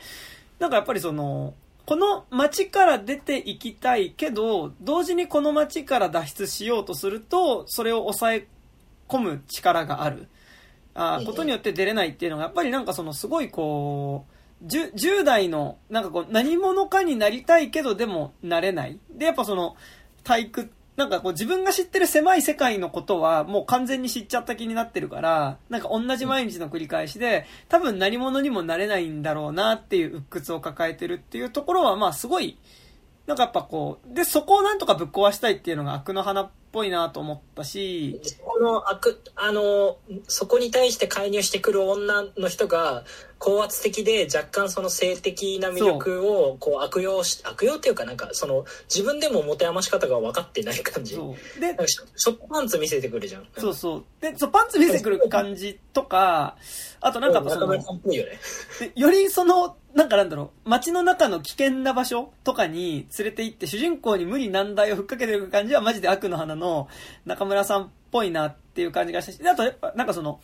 そこの、この街から出ていきたいっていう気持ちってやっぱある種のやっぱリビドーみたいなものがやっぱりこう絡み合ってる感じとかやっぱすごい悪の花っぽいなって思ったのと、これ完全に単なるビジュアルでしかないけど、なんかこう、この街退屈だなって思ってる少年のモノローグと、街の中心にある巨大なプラントが、こう大量の蒸気を吹き出すっていうのは、あ、めっちゃフリクリっぽいって思いながら見てたんですけど、あそうね。これ、なんかうん。分かる分かる。フリックっていうかフリックリっぽいよね。そう。てかあの、楽曲がピローズだったらめっちゃフリクリっぽいって思いながら、フリクリのさ、あの、続編って見てる？あ、見見てます。オルタナとプログレ見てますよ。フリクリオルタナだっけ？あの、フリクリオルタナってこんな感じの絵いっぱい見たらって、なんかアーケードがすごい出てくるんだよ、フリクリオルタナ。はいはい。あれ、あの、猫耳の方がオルタナだっけ？猫耳ヘッドホン。猫耳の方がプログレ。プログレか。はいはいはい。あの、なんか、なんか、も、もっと、あの、シンプルに青春っぽいのがオルタナ。あ、はいはい。あ、はい。オルタナの方が好きだったね。あそうそうそう。まあ、オルタナの方がびっきりいいからね。うん、あ、まあ、まだ。まだ。なんか、でもそう、だから、すごいです。俺見ながら、フリクリオルタナっぽいと思って、うんうん、結構見せた。なんかでも、やっぱ、ここに、ここにハイテンションな、ハイテンションなバイク持ったバイクギターのお姉さん来たら、完全フリクリじゃん。フリクリだね。で、なんかでもやっぱそのすごい、やっぱこう、よりちゃんと青春ドラマっぽいっていうか、やっぱその、でもそういうなんかやっぱさ、うん、まあ要は、2000年代とか90年代ぐらいってやっぱり、そういうその世界系的な世界の捉え方と、なんかその、思春期のやっぱりその、なんか、狭い街の中では全部を知った気になってるけど、なんかそこから先にはなんかなかなかいけないみたいな、こう感覚っていうのがやっぱりその舞台立てとしてすごい一致してた感じがしてて、で、なんか、それとすごいなんかこう重なって見えたし、なんかやっぱ何回も世界にひびが入って、そこから向こう側に行こうとするんだけど、その、それが、その街の中心にある、ある意味こう大人の象徴でもある、その、機械、まあ、こう、製鉄所の煙によってそれが塞がれるっていうのが、やっぱある種こう、か、卵の殻を破って生まれようとするけど、やっぱり生まれることを何回も阻止されるみたいな、なんかやっぱモチーフにもすごい見えて、なんかその意味で結構、純粋な、純粋になんかそういうしかもなんかやっぱこう、10代の閉塞感がイコールで世界の見え方とイコールになってるってところも含めて、あ、なんかそういう世界系かける、ちょっとこう、なんか田舎都市みたいなそういう感じねって思ってたら、まあそこの意味合いがちょっと変わってくるっていうのがやっぱ今作すごい面白いところではあるじゃん。で、ある意味なんかこう話としてなんかこう、ずっと女、なんか多分、この映画で起こってたことって、実は、なんかその、その、神隠しの中にいたら、ここんな風にいろんな起こってるけど、多分、外側から見た時って、エンドロール手前に出てくる、廃工場のカット。その、廃工場の、まあもう、廃墟になった製鉄所の上に、なんかまあその、まあ、朝日が差し込んで、それがだんだん夕方になってって夜になっていくみたいなのを、なんかすごい早回しで回したみたいな映像が、だからその要は、廃墟の中に差し込む光がまあものすごく速さ、ものすごい速さでこう、移り変わっていって、で、それが朝日からまあ夜のこう暗闇になるまでこう早回しで映していくみたいなね。で、それすごい美しいシーンなんだけど、なんか、この映画でお、すぐね。そう、いや、ね。あれ、多分外、工場の光。こう、外側から見てたら、多分、ただこれだけだったんじゃないかなっていうか、結局、ただ廃墟の工場の中にある記憶だけが映ってたものとも多分見えるなっていう感じがして、で、なんかやっぱ、ある意味、ただ、その、実際の街自体はだから91年以降も時間は流れ続けて、多分その、まあ、事故があったっていうのをこのこの映画の中で事故があったってなってるけど、多分事故がなくても、多分製鉄所の街自体は多分そのうち、その、産業が多分廃れていって、多分街から出ていく人もいて、まあ多分、その、要はシャッター商店街になってったりとか、その街自体も多分だんだん過疎化していくっていうのは、まあ、実際の91年以降の日本に生きてる僕らとしては、そういう街をいくつも知ってるからね。なんか、そうなってくだろうなっていう。でそこでまたなんか、勝手になんかあの、サウダージのさ、またなんか全然関係ない話をするんだけど、サウダージの酔った、あの、デンガ流が、ああの、甲府のシャッター商店街を一人でとぼとぼ歩いてると、かつての甲府が賑やかだった時の、その暴走族だったりとか、その、かつての商店街の賑わいみたいなのが一瞬だけフラッシュバックする。まあ、その、蘇る。わがままね。そうそうそう。っていうシーンあるじゃないですか。ボーイが流れるシーンね。そうそうそうそうそう。で、なんかやっぱ、あれとちょっとこう、重なる感じっていうか、なんか多分、あ、まあ重なる感じっていうか、なんか多分その、あの頃は良かったけど、もう、そ、その後はそれってなくなってやっぱシャッター商店街になってったりしたよねっていうのを僕らは知ってはいるから、なんか、って言った時に、なんか、ある意味、こう、そこで残ってる、でもバブルの頃のままの時代で、ずっと止まってこう繰り返されて、なんかそこの場所にあった一番良かった頃の記憶自体が、あ、もう、これがずっと繰り返してたけど嘘だって気づいちゃったんだっていうことによって崩壊してくって、なんか、ある意味ちょっとこうなんだろう、幽霊がさ、なんか、自分が幽霊だってことに気づいちゃうっていうかさ、なんか。うん、あ、うん、わかるわかる。うんうんうん、なんか、いや、なんかすごい、あの、なんかね、あの、私、その、空の青さを知る人が好きな理由が、はいはいはい、ものすごい文学的というか、うんうんうん、その、センチメンタルっていう思考だけで作られた幽霊の話だから。あうんうんうんうん。なんか、こんなにホラー味のない幽霊の話ってあるんだ。その、なんか良くも悪くもなんかだからそうまあ幽霊話はさまあそのいっぱい見てるから、うんうんうん、その時になんかなんかその幽霊の不気味さみたいなこともこう否定せずどこまでもそのでも幽霊をある種なんか幽霊自体がセンチメンタルリズムでできてるもの、うんうんうん、いうふうに解釈していった話が「あの空の青さを知る人よの」あの主人公の要はだからあれは高校生だった頃の自分をギターに閉じ込めたみたいな話を言ったじゃないですか。なんか今回はなんかそれのそれの延長なんだ実はって思って結構見て、ギターのギターっていう規模が街に変わったっていう話なんだなって言ってたんだけど、なんかだから今回もだからそのなんか本当になんか多分幽霊ロマンが幽霊ロマンというかホラーロマンがある人からするとけもうホラーロロマンもけったくれもないような話ことを幽霊を使ってやってる話っていうか、うん、でもでなんかやっぱうんうん。いやなんかあごめんごめん。で、ギターでやってたことを、やっぱ街に拡大した時に、やっぱそれってやっぱちゃんと街の記憶として見えてくるっていうところがやっぱ今作すごいやっぱ感動した部分ではあって、で、なんかやっぱ、で、今作ちょっとさっきからね、適当にいろんな作品の例ポンポン言い過ぎてで申し訳ないんだけど、やっぱなんか、そうだと、こう、話の構造として思い出したらやっぱ、辻村深月の冷たい校舎の時は止まるっていう、ね。ああ、はい、はい、まあまあまあ。めっちゃ思い出して、まああれって結局まあビューティフルドリーマー、のをよりちょっとサスペンスにして、かつ、なんかその、ビューティフルドリーマーにあったハッピーな感じをなんかなくした感じが、あの、空、うん、えっと、冷たい校舎の時は止まるだと思うんだけど、や、要はどういう話かというと、やっぱその、周りの時間、時空から隔絶された、まあその空間の中で、その、ずっと脱出できない、高校生最後の日っていうのを、やっぱ繰り返され、繰り返していく高校生たちっていうのが、まあ、その中で、何かに気づいちゃった人から順番に、その、閉じ込められた時間の中からいなくなってしまう。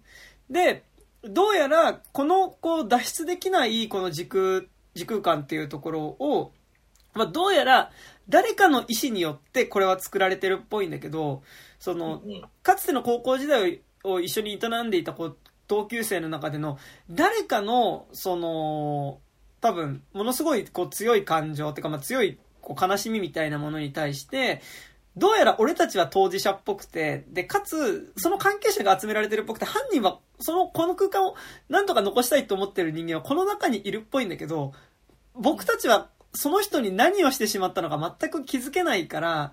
今この瞬間に気づかなきゃ、この中で気づかなきゃいけないっていう、まあ、そのミステリーが、まあ、冷たい校舎の時は止まるなんだけど、まあ、今作もある意味その、それが冷たい校舎の時が止まるが学校だったものっていうのが街の規模になってて、で、まあ街の中でずっとこう、その、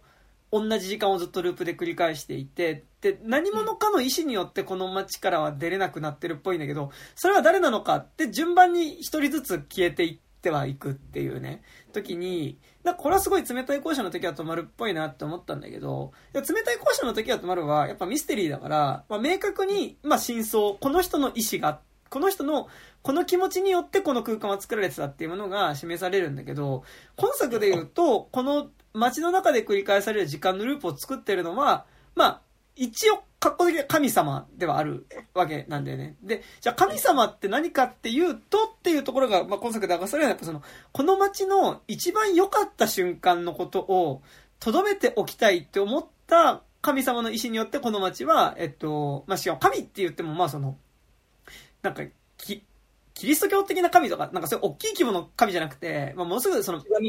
ね、あの、うぶすな神っていうか、地元の神様がさ、の話だから、って言った時に、それって神の話ではあるんだけど、同時に今作見てると、特に終盤分かってくるのは、この街に暮らしてる人たちの、なんか、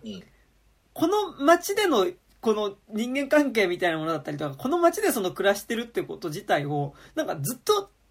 なんか残し、このまま繰り返したいって気持ちだったり、なんかこの街でこう関係してたりするような、こ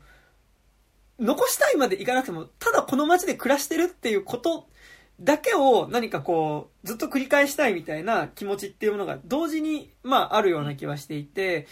で、なんかやっぱそれってすごいやっぱなくなっちゃった街の記憶だと思うし、なんかやっぱ軍艦島とかのさ、ドキュメンタリー映像とか、なんかそのかつて軍艦島がさ、今は廃墟の島になってるわけだけど、なんか栄えてた頃にそこに暮らしてた人の映像とかを、なんか見てる感覚にちょっと近いような感じもして、なんかそこがすごいね、この映画、やっぱ要は、要は街の記憶の話でもあるんだなっていうのがめちゃくちゃ良かったそうい。うのがね。わかるわかる。なんか、これ、なんかさ、岡田まりの話ってさ、はいはい、まあ、こあの、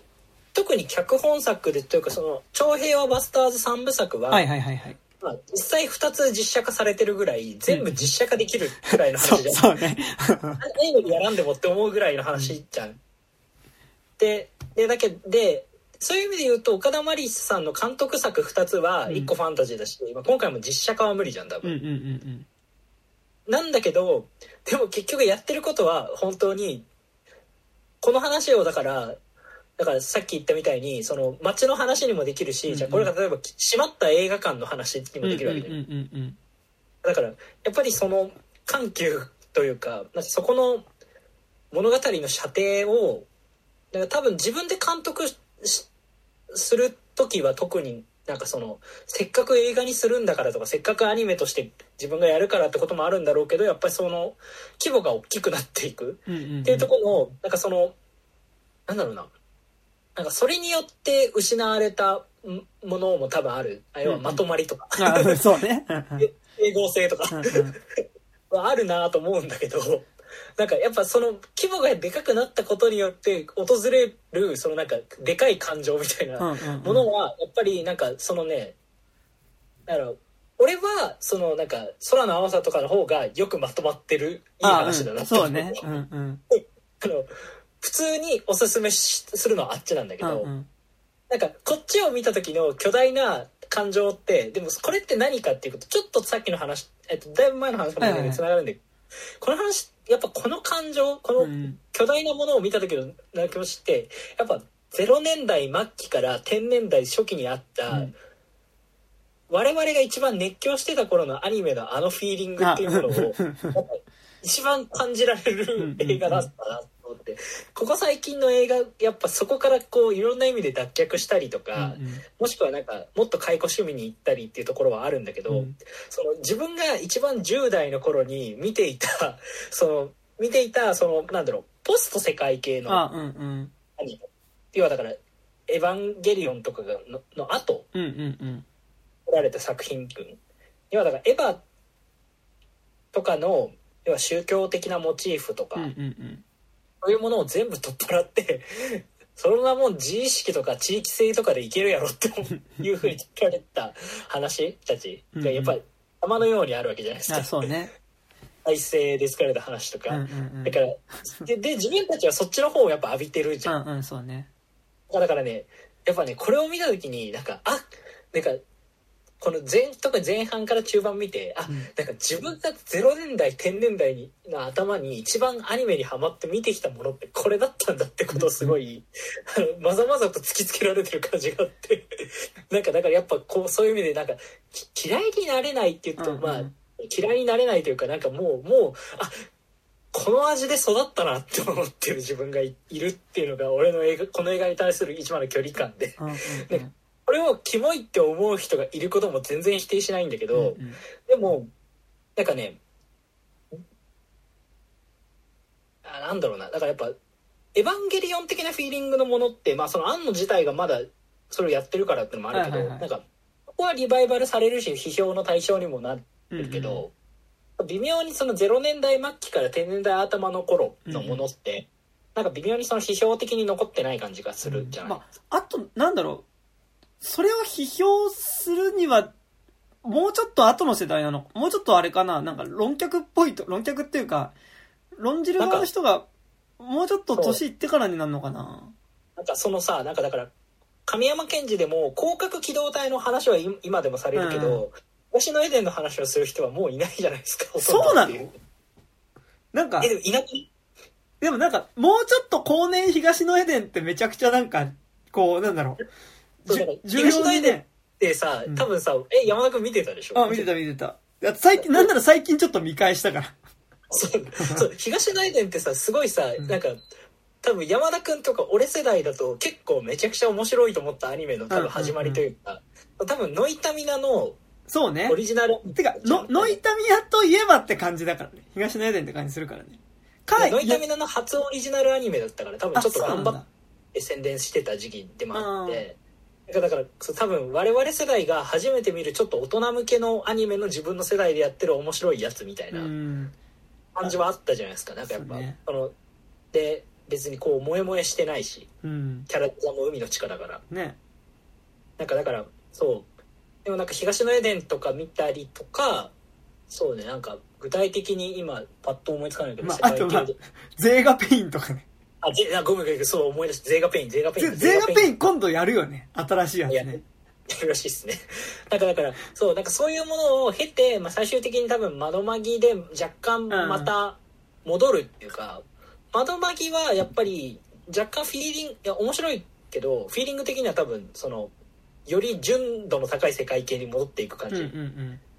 があるなと思っていて、なんかその若干社会論を語ろうとしてうまくいってるかいってないか分かんない世界系みたいなものを多分いた、ダーカーザンブラックとかもそうなんですよね。うんうん、ていうなんかやっぱすごいこう肉体感覚あんまり伴わずでもすごいなんか世界なんかより重い世界みたいなものをなんとなく背負ってる感覚はするみたいな感じかなっていうのはね漠然とするよねなんかねありましたね、うん、なんかだからそうその感じのフィーリングとなんか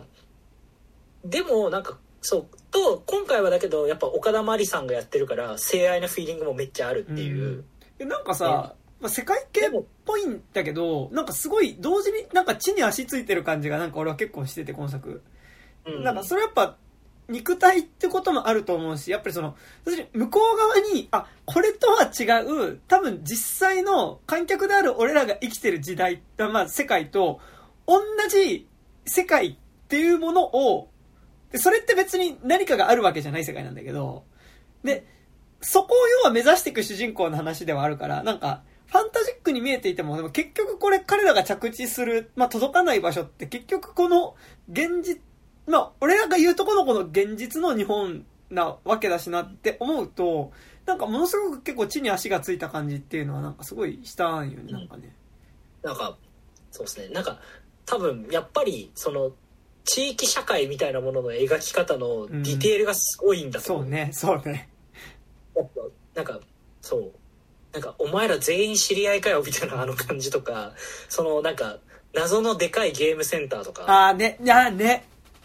なんかやっぱそういう要素要素であこれはみたいなところが多分現実、うん、なんかね多分そのいわゆるさっき言った話とは若干変わるかもしれなくて、うん、その政治性とか社会性みたいなものは全面的には出てない話だとアリストテレスは思う。あ思うけど、うんうん、明らかにその地域社会みたいなことに対するディテールの深さがやばいっていう。まあね、なんかでもそれってさ、なんかなんだろう、こう、エヴァンゲリオンとかにおいて、なんかこう、なんだろうな、こう、て、こう、電信柱とかさ、なんか公園とかさ、まあ、コンビニとか出てくるわけだけどさ、なんかやっぱ、あの感じとはちょっと違うっていうかさ、なんかやっぱ、せ、生活する人たちがいる場所としての、あの街っていう感じが、なんか割とどの作品もすごいする。わかります。だってなんかあの花の時もさ、なんかさ、なんか地域にしかないようなゲームショップみたいなの出てきてね。うんうん、なんか、なんか、ほら、なんかメンマがさ、ゲームやりたいみたいなはいはいはいはい、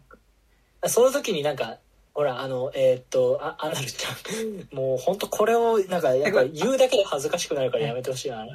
アナルちゃんが、はいはい、えっと、はた、れん、は、確かバイトしてるゲームショップみたいなところに行くみたいな回なんかあったと思うんだけど、はいはいはいなんかその時にこのなんか地域にしかないゲームセンター確かにあった。でももうない。みたいなそうそう。いや、なんかだからすごい多分今30代、40代っていうか20代ギリ、アラサー、アラフォーあたりの人たちが、あ、これ確かにあったけど今ないなっていうものとかが東、京でいうカメレオンクラブだみたいな。そう、で、うまい、うまいんで、俺の地域だったらビッグフラッグっていうのがあったんだけど、なんかすごい、なんかね、そのディティールのうまさ、そう。でゲオとかじゃない感じだよね。そう、そう。ゲオツタヤじゃないっていう。だから、だからそのレンタルビデオ屋もそうだから、ツタヤが来る前に、そういえば、なんか、ローカルのビデオ屋ってあったな、レンタルビデオ屋ってあったなっていう感じとか、うん。それって今ないな、みたいな感じとかって、なんかそれってさ、エヴァンゲリオンにおいて、あ、UCC コーヒー飲んでるとかさ、その、実際に自分たちの世界で、現実でも売ってるのと同じ商品飲んでるっていうこととかじゃなくて、なんかやっぱこう、うん。その場所自体の雰囲気っていうのが、あ、なんかこれ、なんか多分、こう、イコールで自分が知ってるそれではないんだけど、あ、自分の街におけるこれって確かにこういう空間、こういう場所ってあったよなっていうことのなんか多分、こう、だって多分、このね、あの、アリストテレス、アリストテレスで言うと、やっぱりその、さっき中村君が言ったけど、あの、まあ、うん。結果的に主人公二人がね、初めてキスをするさ、あの、うん。あそこの、ゲーセン兼、なんかめっちゃ自販機がある場所みたいなのって、なんかそんな場所は、じゃね。で、結構なんか、あそこ印象的な建物だし、あのーイコールでああいう場所はなかったけど、なんかでも、これに近い意味合いを果たす店は確かにあったよなって感じだったり、まあ、うんそうね、私は現実の地元ではそれは経験したことなかったけどなんかそのいろんな人の記憶としてそれがあるのは知ってるみたいな場所って、で、なんかさ、いろんな人の記憶としてそれはあるよなっていうのを、多分、今、アラサー、アラ、あの、アラフォーぐらいから、なんか多分、こう、みんな、自分は経験したことないけど、でも、確かにこういうのなんかあったよなって感じがするものの、なんかやっぱせ、舞台立てっていうか、なんか持ってくのがめっちゃうまい気がする。なんか。そうだねなんかなんだろうねなんかあのさうん。最初の方でさなんかちょっと高いとこから飛び降りてるはいはいはい謎の堤防とかさそれなんかなんだその施設ななななんかだから多分川とかがうん這い上がったになるなるような場所なんだろうけどなんか今だと多分あんな感じではないからなんか、うんうんでも俺埼玉のおばあちゃん家の近くであれ見たことあるのみたいはいはいなはいはい。感じのあの景色とかすごいなんかそうねなんかあのあのバス停の感じとか、うんうんうんうん。なんかあのそういうところのリアリティみたいなあの公民館のあの感じとかああね。うんうんうん。そうそうなんかすごいねなんかだからやっぱそういうなんか目立たないディテールみたいなところで結構その地の足がついてるってさっきは山田君が言ってたけど、うん多分そこは稼がれてる感じはすごいしたな、なんかそれこそなんかその川村香織さんの曲が流れるのも、川村香織さんの曲はちゃんと聞いたことなかったからあ川村香織さん自体は聞いたこと、うんうん。名前は知曲は聞いたことなかったんだけどあと多分渡辺満里奈かな。なんかうん。なんかの CD のジャケットもなんか置いてあったりとか、うん。すごいやっぱその時代の感じと時代の曲の感じも1曲目からすごい感じるしなんかなんか比較的そういうなんか現実の街を舞台にしていないいない映画だからうんうんうん。秩父とかじゃないじゃん。そうね、そうね。だけどやっぱそのいろいろその我々がああこういう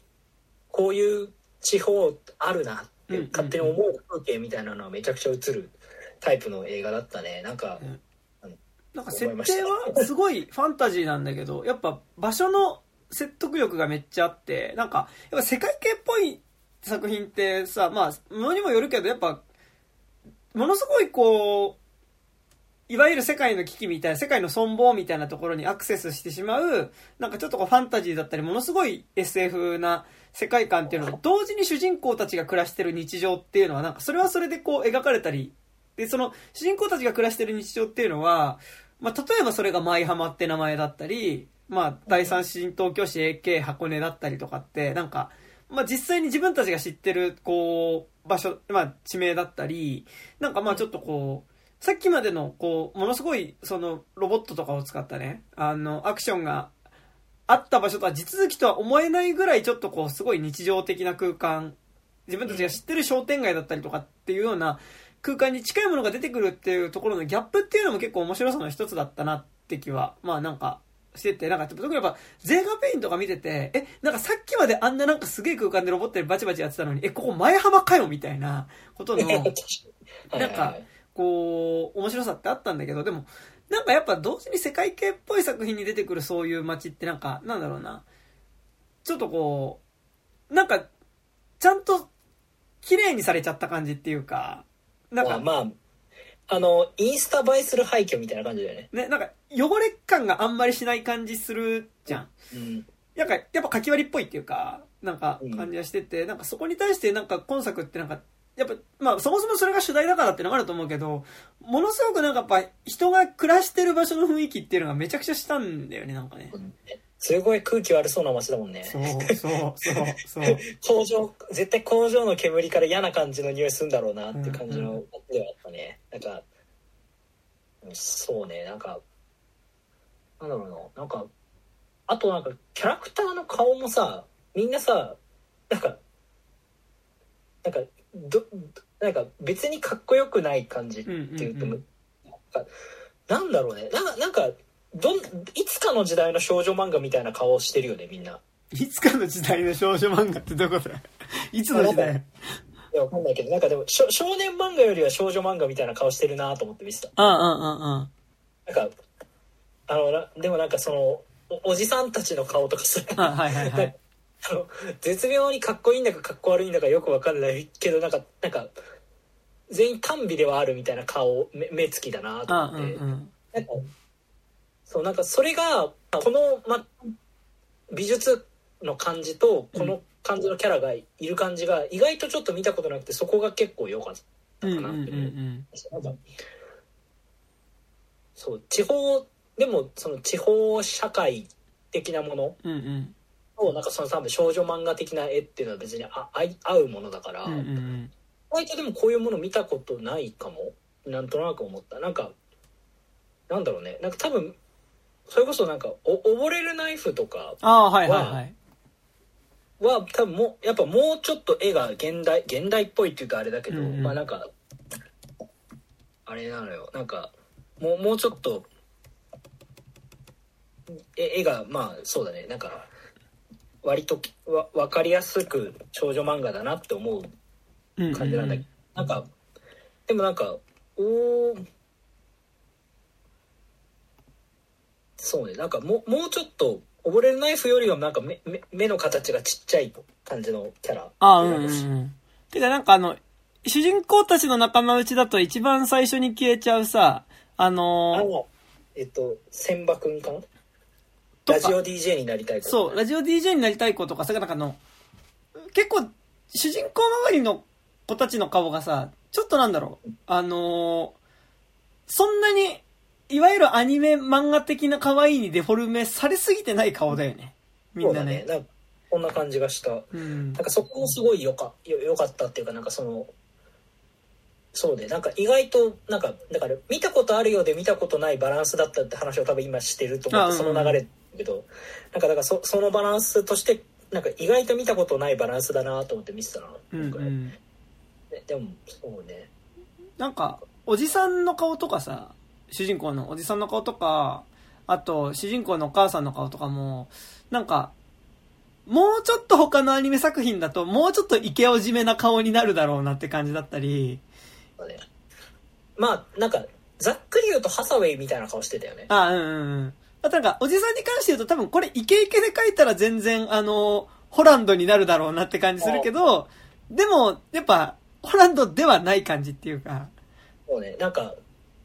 そうなんか俺はなんかその時宗さんおじさんはいはいはいはい。はなんか全体的にそのなんかあのテロが失敗した後のハサウェイみたいだなと思ってああなるほどね。あでもあのハサウェイ顔ではあるよね。え？ハサウェイ顔ではあるよね。あの目目の大きさがハサウェイね。あそうそうそうそう。えだからそうねなんかなんかあでもそうなんかあ、あれの声が林遣都だったんだね。ああ。なんか、なんだっけそうなんかすごいごめん声優の話をなぜかちょっとしてるんだけど、はいはいなんか「ロの青さ」を見た時も思ったんだけどさ、うんうん。なんかやっぱ普通に声優の俳優って上手い俳優の声優か俳優の声優って上手い人は上手いって当たり前の話してるんだけど、うんうんなんかやっぱちゃんと求められることの多分レベルとして俳優さんの声優でもできるって分かった上で呼ばれてるとこもあるだろうから、うん。すごいなんか今回見ててあなんかあ全然これいいいいなと思って見ちゃった。うん。時宗、なんかあのすごいリリアリアルなおじさんな感じがすごい出ててめちゃくちゃよよくてなんかね。林遣都ってさ多分なんかバッテリーとかでデビューしてんだよ。ああ、はいはいはい。そう。なんだから俺バッテリー原作読んでたから、うん。映画見に行ってなんだこの顔は巧にそっくりだけどめちゃくちゃ演技下手な人だなと思った 記憶。は いそこからなんかこんなこんななんかねおっさんずラブで世界中から愛されてうん今すごいふ普通にいいなんか声優としてもちゃんと役果たしてんのかいと思って結構びっくりしたっていう。すいません全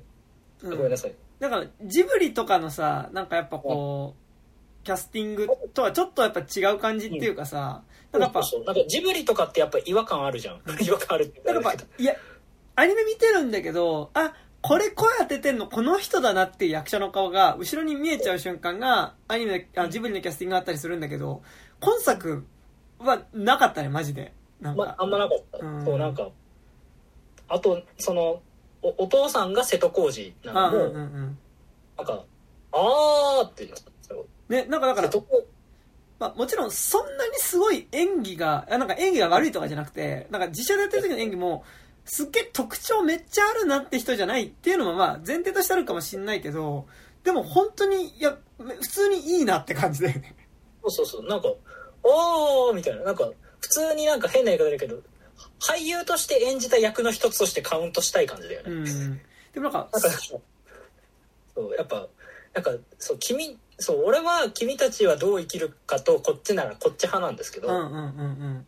そうやっぱ君たちはどう生きるかと似てる話ではあるから、うん。あ、でも、だからそそれで、あ、まあそうね。うん、はいはい。やなんか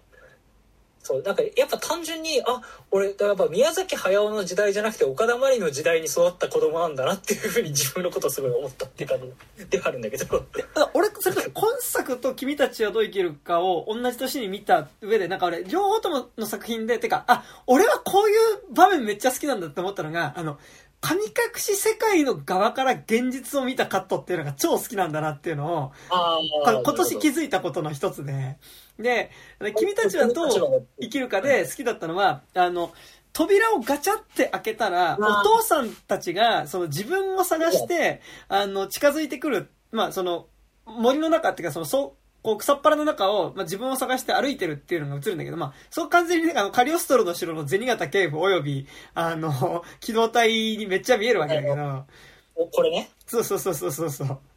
刀持ってみたいな。そうそうそう。で、あ、なんかそのやっぱ、神隠しの側から現今の現実を見た瞬間のカットってすげえいいなって君たちはどう生きるか見て思って、なんか、なんかあのカット見て、なんかその神隠しってこういうことだなっていうのがなんかこう、ビジュアルでなんか腑に落ちたの、なんか俺は。なんか。で、それで言うと今作ってマジで後半、もうずっとそれじゃん。その、だけでできてるような映画だからね後半はでもうなんか世界にバンバンひびが入って、でもう裂け目の向こうにはもう神隠しの世界じゃない現実の世界っていうのが見えてて、神隠しの側から現実の世界が見えてるっていうののオンパレード。でう、んしかもやっぱあそこってやっぱ近年の新海誠作品的な盛り上がり方じゃん。なんか多分その、世界系のクライマックス的な盛り上がり方っていうのと、なんか多分その現実の土地みたいなところを舞台にしてるみたいなところで、なんかそれをこう、組み合わせていく感じって、なんかすげえ、新海誠っぽいなとも思ったんだけど、でもなんか完全に俺の中では新海誠の、その、もろもろのそういう描写を、もう軽々とは言ってやっぱオーバーしていて、なんかやっぱ、怒ってることの異常さがすごい。なんかやっぱこう、レイヤーがまず現実と虚構っていうところでこう混じっているし、で、そこにさらに91年と多分、えーっと、あれは2000何年なんだ？えーわかんないでもまあ、だから2000年代、まあ中盤ぐらいかな。もっと、もっと後か2010年代ぐらいだと思うんだけど、の現実っていうのがさらに重なって見えていて、さらに言うと主人公たちが暮らしてるのは冬だけど、向こう側は夏で、なんなら、あの、もう盆、花火花火大会をしてるっていうね。で、なんかやっぱその、もう季節も違うし、時代も違うし、なんならこう、虚構と現実での違いもあるっていう、もう三重にレイヤーが違うものが、でもこう、うん、こっち側と向こう側で、こう、なんか、こっち側からは少なくとも見えてるっていう、なんかその異常空間の、あれ結構なんかなんだろう、まあ、あそこまで来れてないけど結構、割とアクロス・ザ・スパイダーバース級に多分結構、あの、設定としてのレイヤーは繋がっちゃってる感じだから。レイヤーの数はすごい多いよね、本当に。で、で、なんかやっぱその上、なんかやっぱあそこのなんか神隠し側から見た現実ってこうなんだろうなっていうことの説得力がめちゃくちゃあったから、だから、だからこそラストシーンでただの工場の中で、あの、光が一日の中で移り変わっていくっていうのを見せられただけで、あ、多分ここで起こってることってそういうことなんだろうなっていう感じがする説得力があって、まあもうそこのやばさですね。こう完全にね。そうね、なんか、ねうん、なんかね、今回見てて、すごいなんかだから、本当に、なんて言うんだろう、美術がすごいってめちゃくちゃ感動した。うんうん、やっぱラストもさ、ほとんど何がすごいって美術がすごいわけじゃんよ、背景。が。そうなんか、今回、なんか映画見てて、なんか、多分、まあ、まあ、監督的にはまだ2作目だからってのもあるし、うんうん、まあ、その、アニメーター上がりじゃないからさ、うんうんうん、やっぱ多分、これをじゃもっとアニメーターの人がやったら、最後の、うん、えっ、と、むつみ、うんうん、さんが、あの、現実の列車からこっち側に飛んでくるシーンとか、うん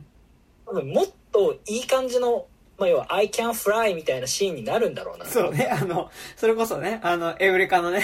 あのストーリーライターになれるとこみたいなね。ストーリーライターみたいなすごいジャンプになるように思うシーンが来るんだろうなって思ってみたら意外と全然そうでもないんだけど、うんうんそこはそうでもないんだけどでもやっぱトータルとして見るとラストの流れはずっとすごいなって思ってるのは、うんうん、やっぱ背景がずっとやっぱすごいなって思って、うんうん、なんか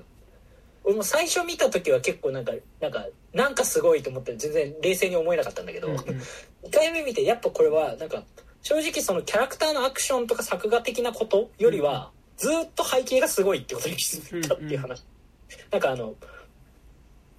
工場のあの列車の感じとかもさ、はいはいはいはい、なんか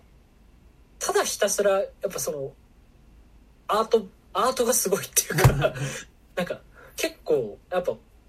久々にあ、まあ、まあもちろんアニメ見て背景に感動することはあるけど、うん、でも今回やっぱ背景がすごいとやっぱ作品ってレベル1個上がるんだなって結構思って、うんうん、この感じで背景がちょっと違う感じだったら全然多分印象変わるというか、うんうん、なんか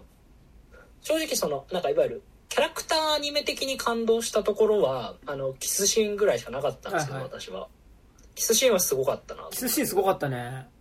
なんか最初に歯が当たるんで、ね、そう、まあ、あのディティールやばいね。キスしようとしてカツって前歯が当たって一回顔離れてもうそっからっていうね。そうそうそう。まあそうっす。まあでも多分あそこが一番力も入ってたし、うんうん、あそこが一番そのいわゆるキャラクターの絵の演技的にはすごいあそこが一番良かったんだけど、うんなんか全体的にもうなんか絵の演技そのキャラクターの演技より背景の演技がすごいって思ってうんしまって後半やっぱそのそのやっぱ世界にひびが入って以降はずっともう背景の演技がすごすぎてうん、すごいなんか久々にその背景の演技がすごいってことだけでめっちゃ感動してる自分がいるっていうことに結構びっくりした。てかなんかやっぱそのは背景の演技ってやっぱすごい、それはよりやっぱアニメだからできることだし、なんかやっぱ、やっぱ好きなアニメ映画って並べると、やっぱり、最後の最後でやっぱ主人公が起こすアクションっていうのに引っ張られる形で、その、世界自体も、まあ、ものすごくトランスフォームしていくっていうか、その、やっぱ超現実的になっていくっていうのは、えっと、やっぱり、優れなんか面白い、すっげえなんか後半テンション高えな、めっちゃいいなって思うアニメ映画って、やっぱりそういう演出が多い。で、なんかこれは結構友達とずっと言ってんだけど、やっぱ、コンサトシの作品は、なんか必ず後半で主人公がダッシュし始めて、で、ダッシュし始めると、その、虚実がめちゃくちゃ入り混じってカオスなことになるっていうのを、なんか、まあ僕とすごいアニメ好きの友達の間で、コン走りというふうに呼んでいるんですけども、でも、で、この間ね、あのー、今、なかなか、そう、パーフェクトブルーをね、見に行って、やっぱパーフェクトブルーは本当にやっぱ後半めっちゃコン走りしてるし、で、あと湯浅正明作品とかも、やっぱり、あの、あマインドゲームとか、あと、クライウェイビー。そう、クライウェイビーとか、あと、まあ、あれとか、えっ、ー、と、日本沈没とかも、やっぱりこう終盤ダッシュするっていうことと、やっぱその、後ろの背景も含めて、なんかやっぱこう、世界がものすごく姿を変えていくみたいなことっていうのを、やっぱやってるっていう、ね、そうだね。だから、走り、走ってる時って、走りもそうだけど、そこから動く背景が実は演技してるからね、そうだね。で、なんか、そういう、な、ごめんごめん。で、それで言うとやっぱ今作も、なんか、やっぱり走り出した時にやっぱいよいよ、この、やっぱ、うん、主人公たちが走り出すっていうことと、その、劇中世界の、やっぱりこ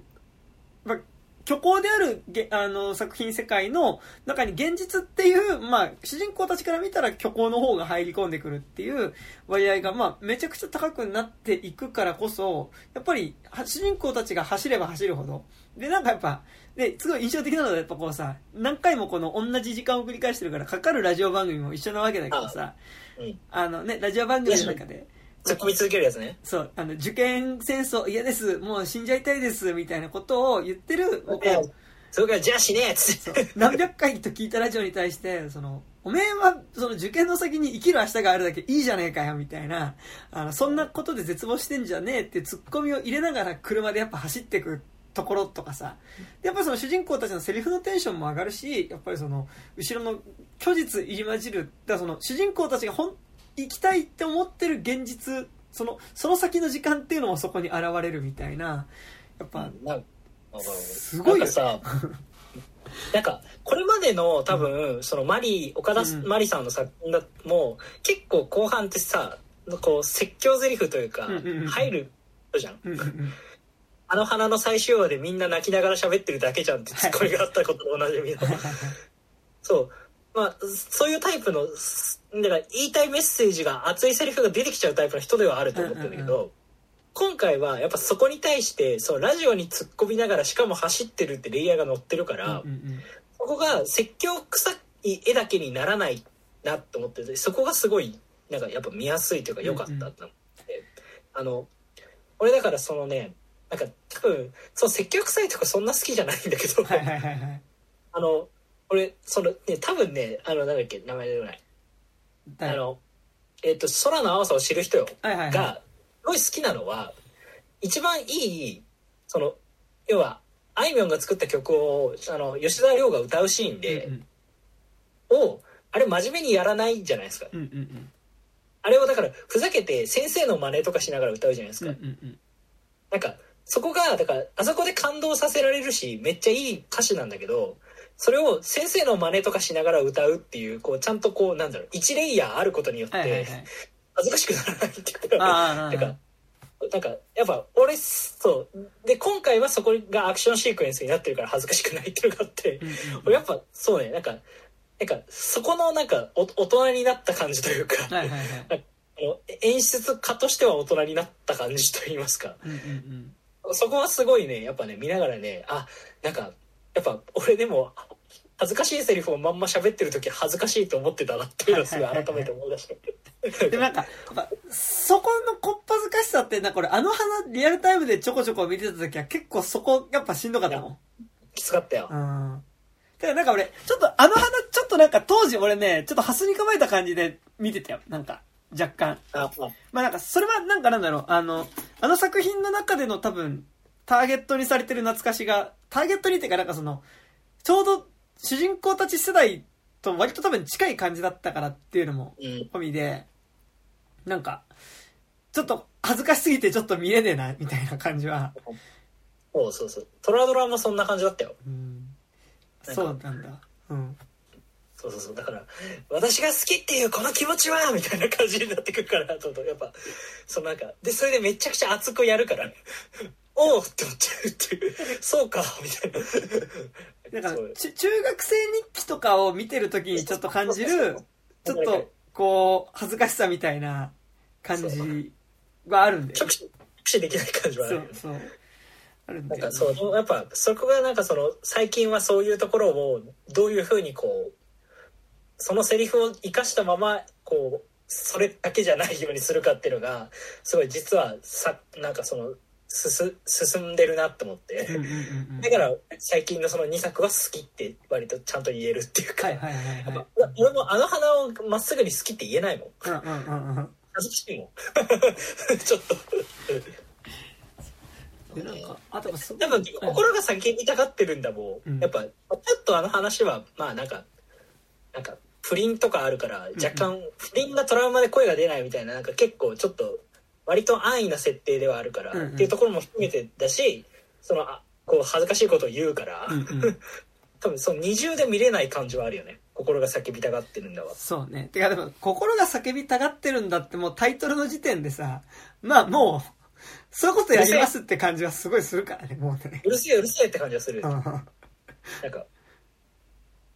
なんかそうね。なんかねそうだねそうだね。やっぱお子酒は良くないですね。うん。良くないって話をしてしまう。だってだから、ポカリスエットの CM とかのキャッチコピーでも出てきそうだもんね。なんか、心が叫びたがってるんだ。ポカリスエット。みたいなさ、感じ。確かに。確かになんか他の岡田まり作品の感じからするとやっぱちょっとそのキャッチコピー度が高いよね、うんうんうん。良くない。主題歌も乃木坂とかだったもんね。あ、そうだっけ？そうそうそう。やっぱ良くないっすよ。その ローンローンとかにしよあーそうういね。やでもそういう意味で言うとさごめん主題歌の話で言うと中島みゆきの話も最なんかここまで下手上での最後の中島みゆきですよはいはいはいはい。話したいんだけどなんかやっぱ中島みゆきその今回歌詞読むとさ、うんうん結構ちゃんと映画のことを歌ってそうだよね。うんうん。いわゆるいわゆる米津型と言いますかそう、そうですね。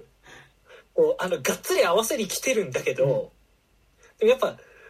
だけどやっぱサビとか聞くと中島みゆきの名曲でしかない感じがすごいいう。しかも、なんか、俺ピカデリーで見たとき、なんか、夜会やります夜会じゃないのかな？なんかでも中島みゆきのコンサートのやつ劇場でかけますみたいなのの、なんか予、告が？予告があってからのこれだから、なんかやっぱその、より中島みゆき感は強く感じましたね、やっぱね。なんかだからすごいやっぱなんかい今なんか配信してるから聞いてるんだけど、うん。時々。はいはい。やっぱやっぱ曲を聴くとなんか A メロ B メロぐらいまではすごい丁寧に歌詞のこと言ってああだから映画のこと触れてるなと思うんだけど、やっぱサビのメロディーが始まると中島みゆきの名曲だなって勝手に。もう判断する感じがあってやっぱそこすげえなと思った、なんかうんなんかなんだろうね。なんかやっぱ米津の曲とかはいい曲だしめちゃくちゃ作品のに合わせて作ってるからすごいなって思うけど、やっぱもうもう半分米津の曲っていうよりは作品の曲って感じがすごいしちゃうんだけど、そうねなんか今回のはなんか多分サビかかってたら多分普通のなんか普通に中島みゆきの新しい名曲名曲というか、それなんか別にいい曲だけどなんか名曲って言っちゃうのはなんか中島みゆきの曲って名曲って呼びたくなるこうニュアンスがあるよね。か、まあ、なんかあの、すごいさ、やっぱ歌い方も含めてボリュームがめっちゃあるし、なんかその結構、ククライマックス感っていうか、なんかやっぱこう、ドラマチックではあるじゃん、なんか曲自体がさ。もうなんかそうなんかだからそのスケールにケをされてなんかもうなんかいや今回の曲いい曲だと思うけど多分今回の曲じゃなくてもあこれはまた中島みゆきの新しい名曲ですねって言っちゃう。うんうん。オーラがすごいっていうかやっぱ殺気がこもってる曲。うんうんうん。そのなんかさ歌詞歌い方とか聞いててもその昔に比べると多分声張れなくなってるんだなって感じがすごいするんだあけど、うんうん。その「ゲームあるよ」の頃とか。拳だよね、だから、要は。「スラフネと」みたいな、はいの頃に比べるとやっぱりおまあある程度落ち着いた歌い方はしてるなとは思うんだけどやっぱそれでもやっぱメロディーの「綺麗で見にがい」みたいなこうやっぱ、はいはいその拳の作り方がやっぱそのなんかなんかでもやっぱふ演歌的な古くちょっとやっぱ時代を感じてしまう古臭さみたいなところとはまたちょっとちょっと浮いた不思議なところがあるよね。なんかうんなんかすごいおオケ聞きながら古臭いといえば古臭いがでも全然今聴けるんだよなと思ってすごい不思議な気持ちになってた。なんか。中島みゆきっての歌い方って中島みゆきでしかないか。そうそう。なんかその結構割とどのジャンルっぽい歌い方だよねって結構やっぱり言いづらいよね。すごそいう。なんか演歌でもないしロックでもないよね、うーん別にブブルースとかでも別にないしさ。まあまあそうブルブルそのどれでもあるけどどれでもない感じはすごいするよね。でなんかでもさそれとやっぱ中島みゆきってでもなんかいろんなのの主題歌やっぱやってるなって思うしなんか中島みゆきのやっぱアルバムとか聞くとあなんかああれの主題歌だとかって思い出すことが結構あるんだけどでなんか別にその作品に合わせて歌詞書いてるなって感じあんましなくてなんか。そうだ別に例えばあの「銀なりうな」とか聞くとさああドクターコトーねって思うけどさなんか別にドクターコトー感はないじゃん。なんかやっぱなんか銀の竜のって聞くと、なんか頭の上に、要はなんか、こう、銀の竜の背に乗って飛んでる、なんか坊や良い子だねんねしねみたいな、あの、そういう感じじゃなくて、あんなに昔話みたいなでかの日本昔話のビジュアルが浮かぶはずだけど、なんかこうさ、あの、崖っぷちをさ、なんか自転車で走ってるさ、古藤先生の方が浮かぶわけだけど、でも、ね全然、あれはリンクしてないじゃん。別にドクターコトーの内容とさ。に今作は割と合わせて書いてんのかね？って思うと。本作はか完全に合わせて書いてたねだっていうか脚本を読んで受けたっつってたからあ、そうなんだ。へえ。脚本を読んでから受けたから多分めちゃくちゃちゃんとやってんじゃない？そういう意味ではうんよくすごいねびっくりするぐらい映画見た後に歌詞読むとわあ割とちゃんと合わせてるねって結構びっくりするよねね、うん。それはすごい見てて思った。聞いて、巻いててたから聞いててすごい思ったっすな。えーちなみにあの銀の竜の背に乗っても、うんえっと、あのもドクターコトーに合わせて作られていて、はいはい。あ、そうなんだ。それはなぜかっていうとドクターコトーのことを監督の人が海を越えてやってきた傷ついた非力なヒーローと説明してこれを聞いた中島はあの頭が光って輝いている様と命の水の化身である竜とメスの色が銀色であることから銀の竜と表現したというって言ってそ天才ですうなんだ。すごいね言って。るすごいな卒論、谷川俊太郎ですからね。中島みゆきね。大学の卒論ね。そうなんだそうそうそうえーっていうね。なんか、やっぱすごい、でもなんかやっぱ、最初やっぱし、エンディング中島みゆきってやっぱ聞いたとき、なんか予告とかで、ういや、なんかこの感じのアニメで中島みゆきって、えって思ったんだけど、うんうんね、なんか、やっぱもっと実写だしさ、なんか実写のイメージあるし、なんかアニメで中島みゆきなんだ、みたいな思ったけど、いや、全然でしたね。すごい良かったっすね。なんかねその試写会でもらったリリー、プレス？うんうん。によると一番最後のシーンあのいわゆる現一番新しい最後の時代のパート？はいはいはいはい。音楽はもうその後に流れてる主題歌のオケが全部出来上がってから作られたらしいですあね、そうなんだ。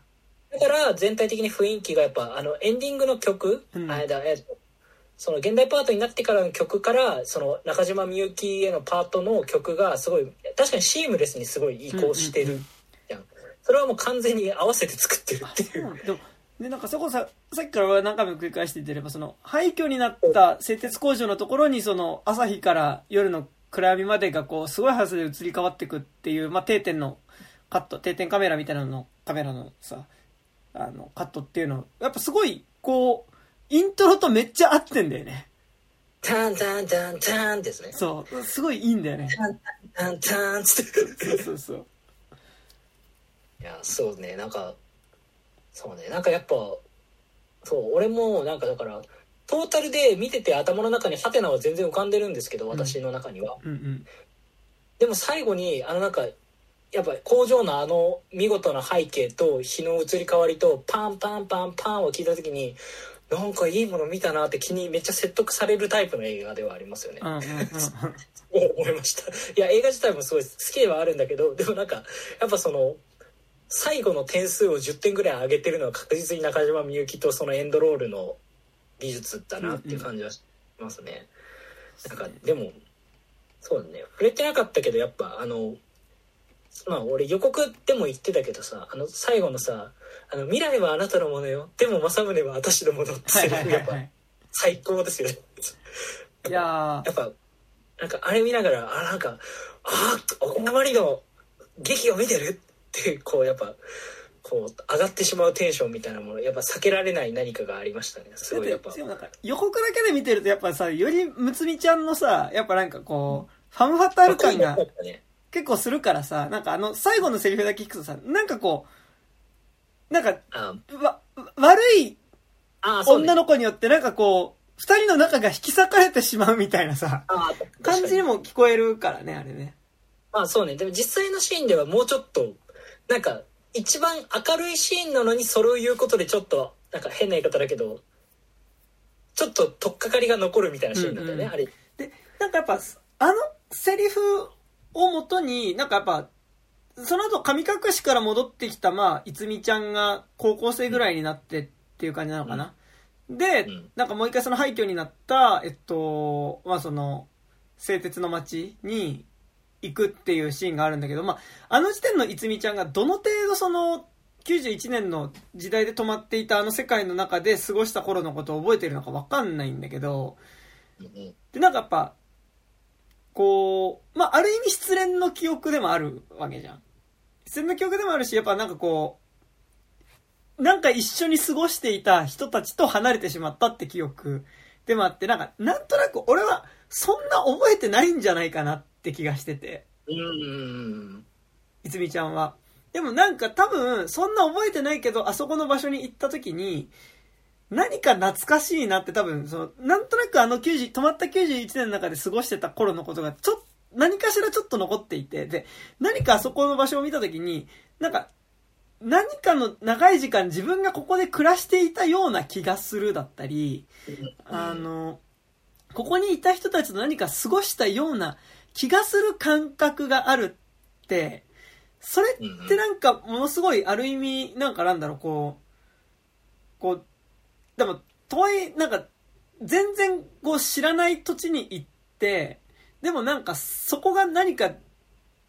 ここで過ごしたことがある感覚がするっていうのは、なんかうん、そういうことってあるなって気があするから、まあまあ、うん、まあでもまあそそういう意味で言うとまああの別に多分しばらくはあの町にいたと思うけどね。ああ。だから多分、はっきりあの場所で暮らしてた時の記憶があるかっていうと、多分俺それはないと思ってて、そううんどどそうね。まあ、まあ、なんか俺はそう思ってるって話でしかないんだけど、で、なんかって言った時になんかでも、こう廃墟になっちゃった街とかに行った時に、なんかやっぱり、ここになんかそういう人が暮らしてたことってあるだろうなとかって、うん。思ってそこに思いを発せる時の感覚に多分結構近いような気はすごいしてて、なんか、で多分、こう、実際の世界に生きてる、要は、要はいつみちゃんが言うたら俺たちに一番近いわけだからさ、まあもうそれはそうだ。なんかって言った時になんかでも、この感覚って確かに特殊な感覚ではあるけど、でも、うん多分なんか実はなんかど、どこか知らない場所に行った時とかになんかこう、感じる懐かしさみたいなものだったりとか、っていうものに、なんかすごいそれめっちゃサウダージっぽいこと言ってるけど、なんかあの、いやなんか知らないけどさ、俺行ったこともねえけど、なんかタイって懐かしい感じしちゃうんだよなみたいなことをなんか私サウダージでなんかあの、タイまで決まってるやつが言ってて、なんかすごいちょっとその感じっていうか、まあなんかでもするよねっていうのはなんか、あまあでもそうね。なんかまあっていうか最後のシーンは完全にこの、まあ、え映画とかフィクションのメタファーみたいな感じなんだなと思ってうんうん読ん。で、まあ、どちらかというと。なんかそのなんかなんか知らんけどこの街のこと知ってるってまあそれってなんか2時間見た映画みたいな話だなと思って、うんうんうん。こういう感じ。でなんか最後の最後になんかあのガラスの向こうに描かれた絵みたいなのが出てくるのを、にこうまあ誰が描いたんねんってツッコミを除けば。そう。だそうそういう話だから。なんかその作者とかを気にせずにフィクションに移ったものを現実にあるって思うと現実にあるっていう話だなーみたいな風に思って読んでたな。あそこのところはうん。辺は。もうなんか。ああとまあなんか、すごい、こう、フィクショナルではあるけど、ものすごくなんかその、現実、今を生きていくことに対して、まあ、肯定的に描いていく作品だなっていう気も、まあ、同時にね、なんか、すごいしていて、やっぱりなんかその、こう、実際の僕らからするとやっぱさ、91年以降の日本に生きててさ、まあなんか、どれだけ、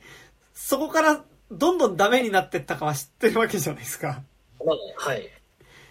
て言った時に、いやなんかやっぱ、こう、あの頃は良かったなって感覚って多分、なんか91年のことを知ってたりとか、バブル、バブルの頃とか、その、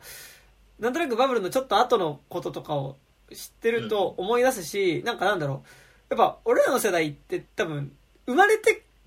た頃が多分良かった時代で、そっからどんどんダメになってってるなって感覚は多分、絶対なんか、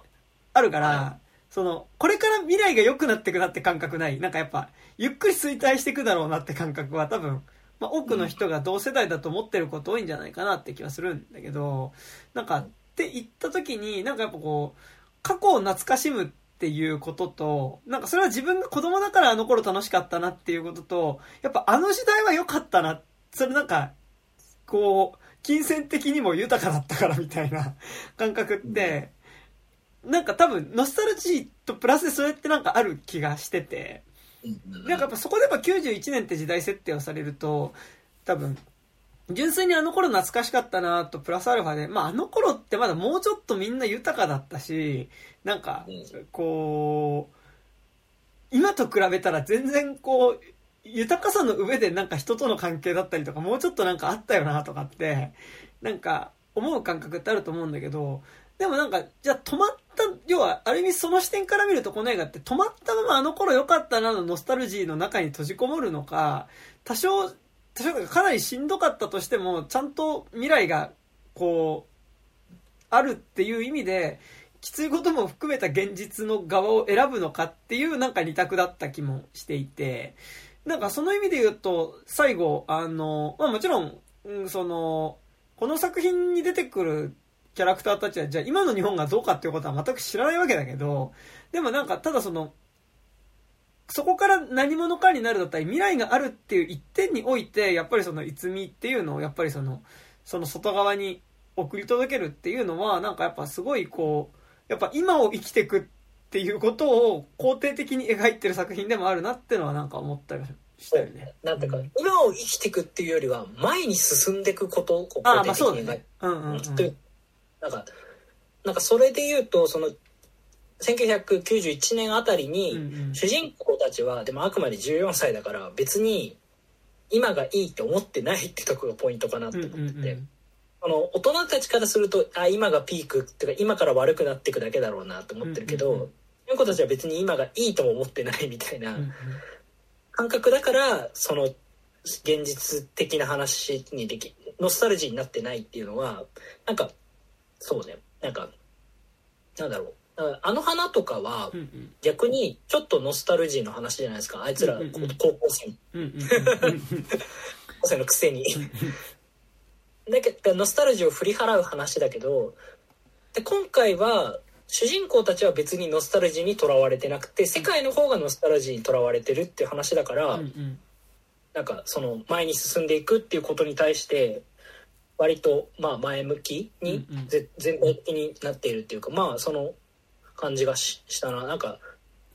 なんだろう。なんかのインタビューで岡田真理さんになんかプロット最初読まされて、うん、これって救いがある話なんですか？ってプロデューサーが岡田真理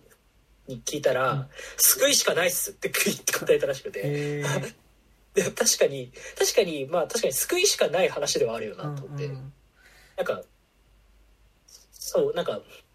良くも悪くもなんか現実的にはどうかともかくフィーリングとしては確かにいいことしか起きてな起きてなくて全部終わるから、うんうん、なんかそそういう意味ではすごいなんか確かに後味いいもんね映画としては。うん、なんか。なんかだしださっきも本当最初の話したけどじゃあなんかそのまあなんかなんだろう。こうある意味大人の側がそれで言うとこの映画ってノスタルジーっていうかさ良かった時代のままでとどまろうとする人たちに見えるからでも、それってさ、なんか、得てして悪い描き方をすると、なんか多分、ちょっと違うけどやっぱ、大人帝国の逆襲におけるイエスタデー・ワンスモア的なものにもなるわけじゃん。はい、それって。なんか、良かったあの時代にとどまろうとするっていうことをさ、なんか、もうちょっとこう、より露骨に描こうとすると、そう見えるけど、でもなんか今作って、やっぱり、多分、こう、大人帝国の逆襲とかがさ、なんかその、もう漠然としたあの頃の時代感っていうかさ、てかまあ本当に昭和レトロ的なものっていうか、なんかあの時代の時代感に固執しようとしてた感じがするけど、なんか今作って、あの時にあった、こう、暮らしだったりとか、なんか、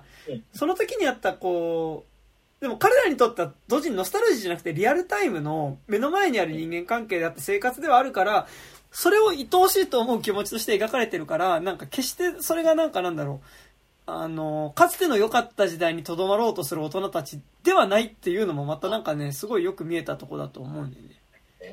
なんか、そうね、その話で言うと、あの、なんだっけ、ほら、最終的なさ、この話のさ、対立軸ってさ、はいうん、実は、子供対大人ではなかったりする。子供対子供なところがああ、そうそうね。うんうんうんうん。だからその、それが主人公側、返したい主人公側と、これを止めたい、あの、子たちの中、要は、女友達が彼氏できたからっていう話でも、あれはすごいよね。なんかすごい、いいなと思って、なんか、あの、彼氏できたから、この可能性を消したくないから、この世界壊したくないみたいな、なんか、そう、だから、まあ、あ、それってある種、だから、要は、恋人とかできて、そのなんか、自分のある種満足ができると、要は守るものができちゃうと、人、そういうなんか変えなきゃっていう時に臆病になるっていう話でもあると思うんだけど、でもなんかやっぱ、話としてはやっぱなんか、ななんてこいつ、ちんけな、ちんけなっていうとあれですけど、まあ、ちっちゃいことで、なんか、やり合ってるんだ、可愛いなと思ってすごい見て、最後見ちゃって。なんか、うんうん。あ、なんか、ああの感じ、その、でも、きっと、そう、あの、お工場長のおじさんとか、その、時宗さんとかは、うんうん、あの感じを延長して好きな人がで今自分が住んでる町に好きな人ができてその人と離れたくないなみたいな気持ちをずっと持ったまま大人になっていくとああいう感じになっていくっていう話じゃないですか。うん、なんかやっぱビジュアルとしてはやっぱすごいこう世界がぶっ壊れていくっていうさ本当にこう世界系的なビジュアルなんだけどさなんかそこの中でこう世界を前進させるかまあ今のままでとどめるかっていう多分まあその二軸だと思うんだけどでそれぞれ行動してる人たちの行動原理がやっぱ基本的にさ みんな恋愛なんだよね。恋愛っていうか、その人と一緒にいたいっていうのでやってるから、なんか、あの、みんななんか、世界がどうっていうことは多分あんまり興味なくて、なんか、この人と一緒にいられるためにどうするかみたいな感じで、なんかみんな自分勝手なのがね、すごいいいんですよ、ね、よかった。そうそう、わかるわかる。で、なんかこれ、ちょっとさ、やっぱ、現代の人の視点とか入れちゃうと、やっぱ途端にやっぱ、こう、彼らの行動原理がノスタルジックっていうかさ、やっぱ、その、閉じ、過去の良かった頃に自閉しようと、まあ、閉じていこうとする人たちの話に見えちゃうけど、やっぱそう、そうじゃないからさ、そこがやっぱすごい、こう、気持ちよく見えた部分っていうかさ、なんか、どのキャラクターも嫌いにならずに見れたとこだなって気がするんだね。そう。いやー、なんか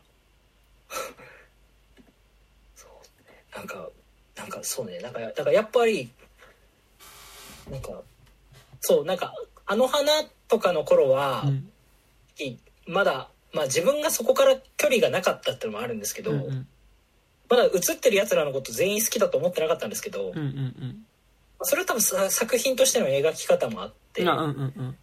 やっぱ空の青さと今作は割と出てくるキャラ全員好きだなと思ってああ、まあそれはわかる。うんうん。なんか、なんか嫌なやついない 感じ。うんうんうん、なんかそうそうそう。だからすごいなんか、そうね、なんか、この年になって岡田真理ちょっと、あれ？岡田真理好きだったのではって思っている、岡田真理さんの作品を 好きだったのですごい最近思えてきてるのはあるね。ちなみにね、今調べたら、あの、悪の花の実写版は岡田真理さん脚本でした。あ、そうなんだ。悪の花の実写版ってそんな良かった印象ね。うん、ていうか、まあ、てか、ぶっちゃけ、あれはまあ原作通りではあるけどああ、ね、まあ無理だよね。2時間にまとめらんないよね、うん、あそう。でちなみにさっきあのごめん「さよならの朝」も褒めた感じで言ってたけど、はいはい、あの映画も正直それテレビアニメワンクールなら処理できる話だけど映画2時間では無理だってっていう情報量を込めてるから、はいはい、映画としてはぶっ壊れてます。まあ、あとまあ、悪の花実写に関しては、まあ、監督の井口昇っていうところの要素もかなりでかい気がするけどね。うん、そうね。まあなんか、そこの二人が食い合ってる感じはする、感じはする。うん、なんか なんかそうね。だから、アリスとテレス見て、あ、ちゃんと2時間で収まる話だって結構感動したところある。うんうんうん。なんか、よくできてたよね。だから、それで言うとやっぱなんかさ、一番最初ラジオから始まってちゃんとそれクライマックスにつなげてたりとかさ、なんか結構細かいこう伏線っていうかちゃんと後半の展開に、なんかその、やたら崖の上からジャンプしててさ、でもうまいのってやっぱそのさ、これだけその、要は世界がずっと同じこう、一日を繰り返す中で、こう、自分がその日どうだったかっていうのを記録つけるようになったっていうさ、その、自分記録帳みたいな。記録帳みたいなので、それを主人公が記録してるっていう体でモノローグを重ねるんだけどさ、やっぱ、それで結構世界設定みたいなの結構やっちゃうんだよね。ああ、そうだね。うん。なんか、そうだね。あ、だからそうだね。なんか、モノローグってごめん、最初言ったけど、うん、モノローグじゃなくて日記だから、うんうん、日記だから痛いこと書ける。で、しかも、主人公は書いてるけど提出しないから、うんうんうんうん。他の人たちはちゃんと学校に提出するものを書いてるけど、主人公はただの日記としてあれを使ってるっていうでなんかやっぱであのモノローグってさなんかやっぱ秒速5センチメートルのモノローグとかとも結構被る感じしたんだけどだから俺最近今実家帰ると両親がずっと北の国から見ててあれ多分あの純のモノローグじゃない？あれの元祖って。そうだね元をたどるとそうでしょうね。確かに。てかなんか北の国から見てて今ちょうどなんかねあの純が高校生の、その、いや、最初の北の国からってさ、ちゃんとテレビシリーズやってたけどさ、その後ってなんかその定期的にスペシャルドラマみたいな感じでやるじゃん。1900何十何みたいなそう、1900何何十何年夏とかじゃん。ていうか、この間見たのがなんか、純が東京に出て、で、こう、昼間、自動車の整備学校で、あ、整備工場で働きながら、夜は夜学に通ってるんだけど、まあなんかそこで問題を起こしちゃって、で、北海道帰ってきてっていうなんか高校生の話なんだけど、で、なんか結構やっぱ恋愛パート多いの。なんか、その、純の恋愛みたいなのも結構描かれたり、あとはあの、ホタルちゃんの恋愛も描かれたりするんだけど、めっちゃ雪降ってんだよ。なんか、あ、めっちゃこれ秒速5センチの一番最初のやつっぽと思って。あの、はいはい、1, 1話目のやつか。そうそうそうそう。あの、宇都宮まで、宇都宮じゃあの、栃木の方まで行くやつね。あの電車にで途中で電車止まっちゃうやつ。なんかあれすごい北の国からっぽいなと思って。ああ確かにね。言われてみればそうだわ。そう。なんかだからその系譜な気がする。なんかあのモノローグは。そうだねいやでもな。んかだからそうアリスとテレスは俺結構久々になんかなんかいろんな友達に、うん、あの好きかどうかはあのいろんな友達っていうかオタク友達に、好きかどうかは分からないけどちょっと見てもおいてもらえませんかって結構頼んだタイプの映画で、うんうんうん、まあそのなんかあの山田君みたいなさ映画オタクにこれ面白かったよっていうよりはもうちょっとこうなんか、うんうん、あのなんかアニメオタクっぽい人たちに、うんうん、に友達にちょっとあのあの、ちょっと、岡田真理の貫禄新作をちょっと一回見て、あの、我々が好きだったアニメというものがすごい、すごい出てるので、ちょっと見ておいてくださいみたいな感じで、なんか、でも全体的にその、なんか、なんか、自分が、なんか、好きとか嫌いとかじゃなくて、自分がそういう風に育ってきた世界認識みたいなものと、が現実的な今の物語とすごい接続してる感じがあって、そこがすごい良かったっすね。なんて言えばいいのかな。そのなんか、なんか、うん。やっぱその女性の見方とかもさ、なんかその、新海誠の世界認識が自分の認識と同じだって思ったことは俺はないんですけど、私はないけど、なんか、なんかアリストテレスぐらいの認識は俺持ってるかもなって結構今回は思った。ななんて言えばいいのかな？なんかそう。やっぱ、うん。なんかそうね。なんか別にそうなんかこの話だから世界系だけど、うんうん、別に救うなんかその男の子が女の子を救う話じゃないし、うんうんうんうん、なんかそこすごいフラットじゃん。なんか、うんうん。別に男性でも女性でも感情移入できる話だと思う思うんだよな。うんうん。なんかなんかだからうんうんあごめんごめん。でなんか君と僕の話じゃなくてやっぱりそのこ次のところにやっぱこ子供をやっぱ次世代にちゃんと連れてかなきゃって話にしてるのがなんかアクションとしてはすごい君と僕的なあのエモーションに近いアクションではあるんだけどなんか君ともう一度触れ合うためにこう世界の断りの狭間でねなんかこうそこと逆境するような動きをしてるのではなくてやっぱり次の世代に子供をこう連れて行ってあげなきゃっていうので動いてるから多分ちょっとそこは感触として違うんだろうなって気がするよね。なんかだからすごいなんかここ最近のそのいわゆる世界系アニメを経て作られたアニメの中でもやっぱり一番乗れて見れたっていうか。すごいそれは思いましたなんか あとはやっぱりああお私はこういうものを見て育ってきたんだなっていうやっぱり思う。タイプのアニメでよかったですね。でもなんかやっぱまあ僕とか中村くんとかが割とそのやっぱなんかまあしょなんかエヴァの影響を多分に受けつつなんかちょっと何か違うことをしようとしてた作品みたいなのをまあ割と多分多感な時期に見ていてでなんか、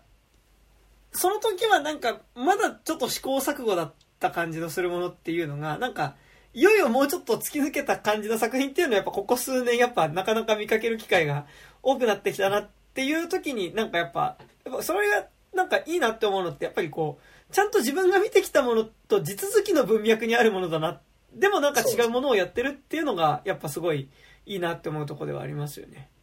そうですねだからやっぱその最初にも言ったけどなんか私は結構エウレカ、うん、あのエボリューションの方のエウレカうんうんの感覚だからフィクション側に取り残された人のいわゆるフェイクの物語っていう意味では、だけど世界系っていう意味では読んだけどやっぱあなんかエウレカはエウレカで大好きだけど、うんうん。好きアネモネもへ経てっていうか公共紙幣エウレカセブンを経てうんうん。のエウレカっていうところでやっぱ文脈の萌えは文脈萌えというか、うんうん。そのバーストするものはありますけど、あのフェイクの物語っていう意味のあの物語としてはアリストテレスの方が全然うまいと思うので、なんかすごいなんかそうやっぱ俺エウレカを見ていろんな人と話したかったけどエウレカ全部見てからじゃないと話せないから難しい問題があってそうアリストテレスはまあこれだけ見れば話せるからすごいやっぱ見てほしいなみんなにって思う。だしなん。かやっぱエウレカがいいって思うん。です多分さ例えばアネモネはめちゃくちゃすすげえ作品だと思うん。だけど、うん俺なんか、まあ、ハイボリューションシリーズだと、まあ、一作目はまあ置いといて、まあ、エウレカかアネモネかで言ったら、まあ、な俺はアネモネがすごい好きなんだけどあ、それはそうです。えそれはわかりますよ。なんかでもさ、やっぱ、アニマネがすごいいいのは、でもなんか、やっぱあれ、一本単体で見ていいって思うかっていうと、っていうよりはなんか、それまでのあのシリーズが何を描いてきたかっていうのを、込みにした上で、じゃあそこからどうやってそのヒロインっていうか、まあそのヒロインの役を背負わされた人を、下ろして、まあ下ろして、その肩の荷を下ろしてあげるかって話だからさ、でもそれって感動できるのってやっぱそのためにそれまでの文脈を全部やっぱ知った上での感動だから作品単体での感動ではちょっとない気がするんだけどなんかっそうそうそうわかるわかる。て言った時にやっぱ今作やっぱ一本でそれやってるっていうのはね。まあそうね。だからただ一本でそれやってんだけどアネモネとエウレカならエウレカの方がこ本作の構造には近い。ああそうねそうね。うんうんまあそうだからいやアネモネとエウレカはそのアネモネでこれやってエウレカでこれやってんのかすげえなって思った部分が多分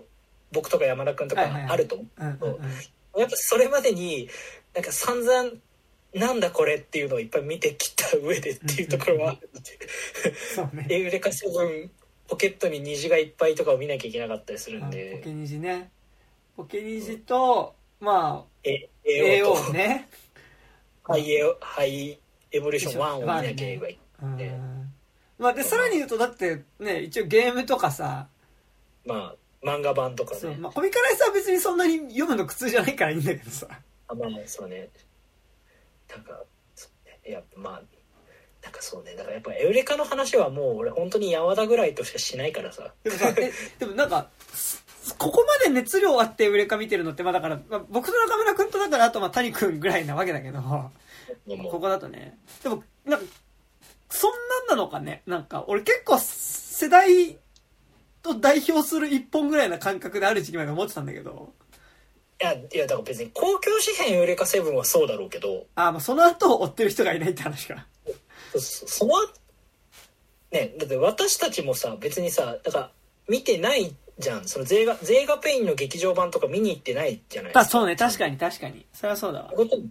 でで多分ゼーガペインにもっとストレートにやられたら多分見に行ってるよ。ああ、そっか。ってことなんじゃないかなと思う。それはもうなんかでもそれぞれの世代のそれがあるんだと思う。あそうね。でも、もうね、だからゼゼーガペインはでも見直したいな。あ、ねその、ゼガペインちょっと配信あったら全部見直して、その上でちょっと劇場版、新しいやつ行こうかなと思う。劇場版ってあシリーズなのかわかんない。でも新しいの行こうかなと何かしらの展開が。思ってますけねど。なんでなんだろう、パチンコが当たったのかな？わかんないけど。なんかでもさ、正直あそこら辺のロボットアニメとパチンコは密接にね、やっぱ結びついてますからね。だってあの花だってパチンコになってんだぜ。え、あ、そうなの？そうだよ。すごいね。メンマが泣いたら当たるんだよ。見つかっちゃったっつって。すげえな、いや、なんか、嫌だね。でも、や、な結局それで続編作れるってのは、いや、なんか、あの、ガ、ガロとかあるじゃん。やろガロはやっぱパチンコマネーによってね、やっぱりこう、続いてたりしますからね。だって、う。まあ、エエヴァだってそ、エヴァだってエウレカセブンだってそうだと思いますよ。そうね。うーんで、やっぱ、エヴァが少なくともこれだけ割とヤンキーに支持される作品になってるのの一端はさ、やっぱりかなりパチンコは大きいよね。そうだね。だからやっぱ、なんか、やっぱあれか、なんかその、続編作ってほしいって思ったらパチンコに打ってもらうしかないっていうことはあるかなんか、そこら辺多分谷君とかの方が詳しいよね。そうだろうねそこ。ら辺の事情はね。そうだろうねう。ん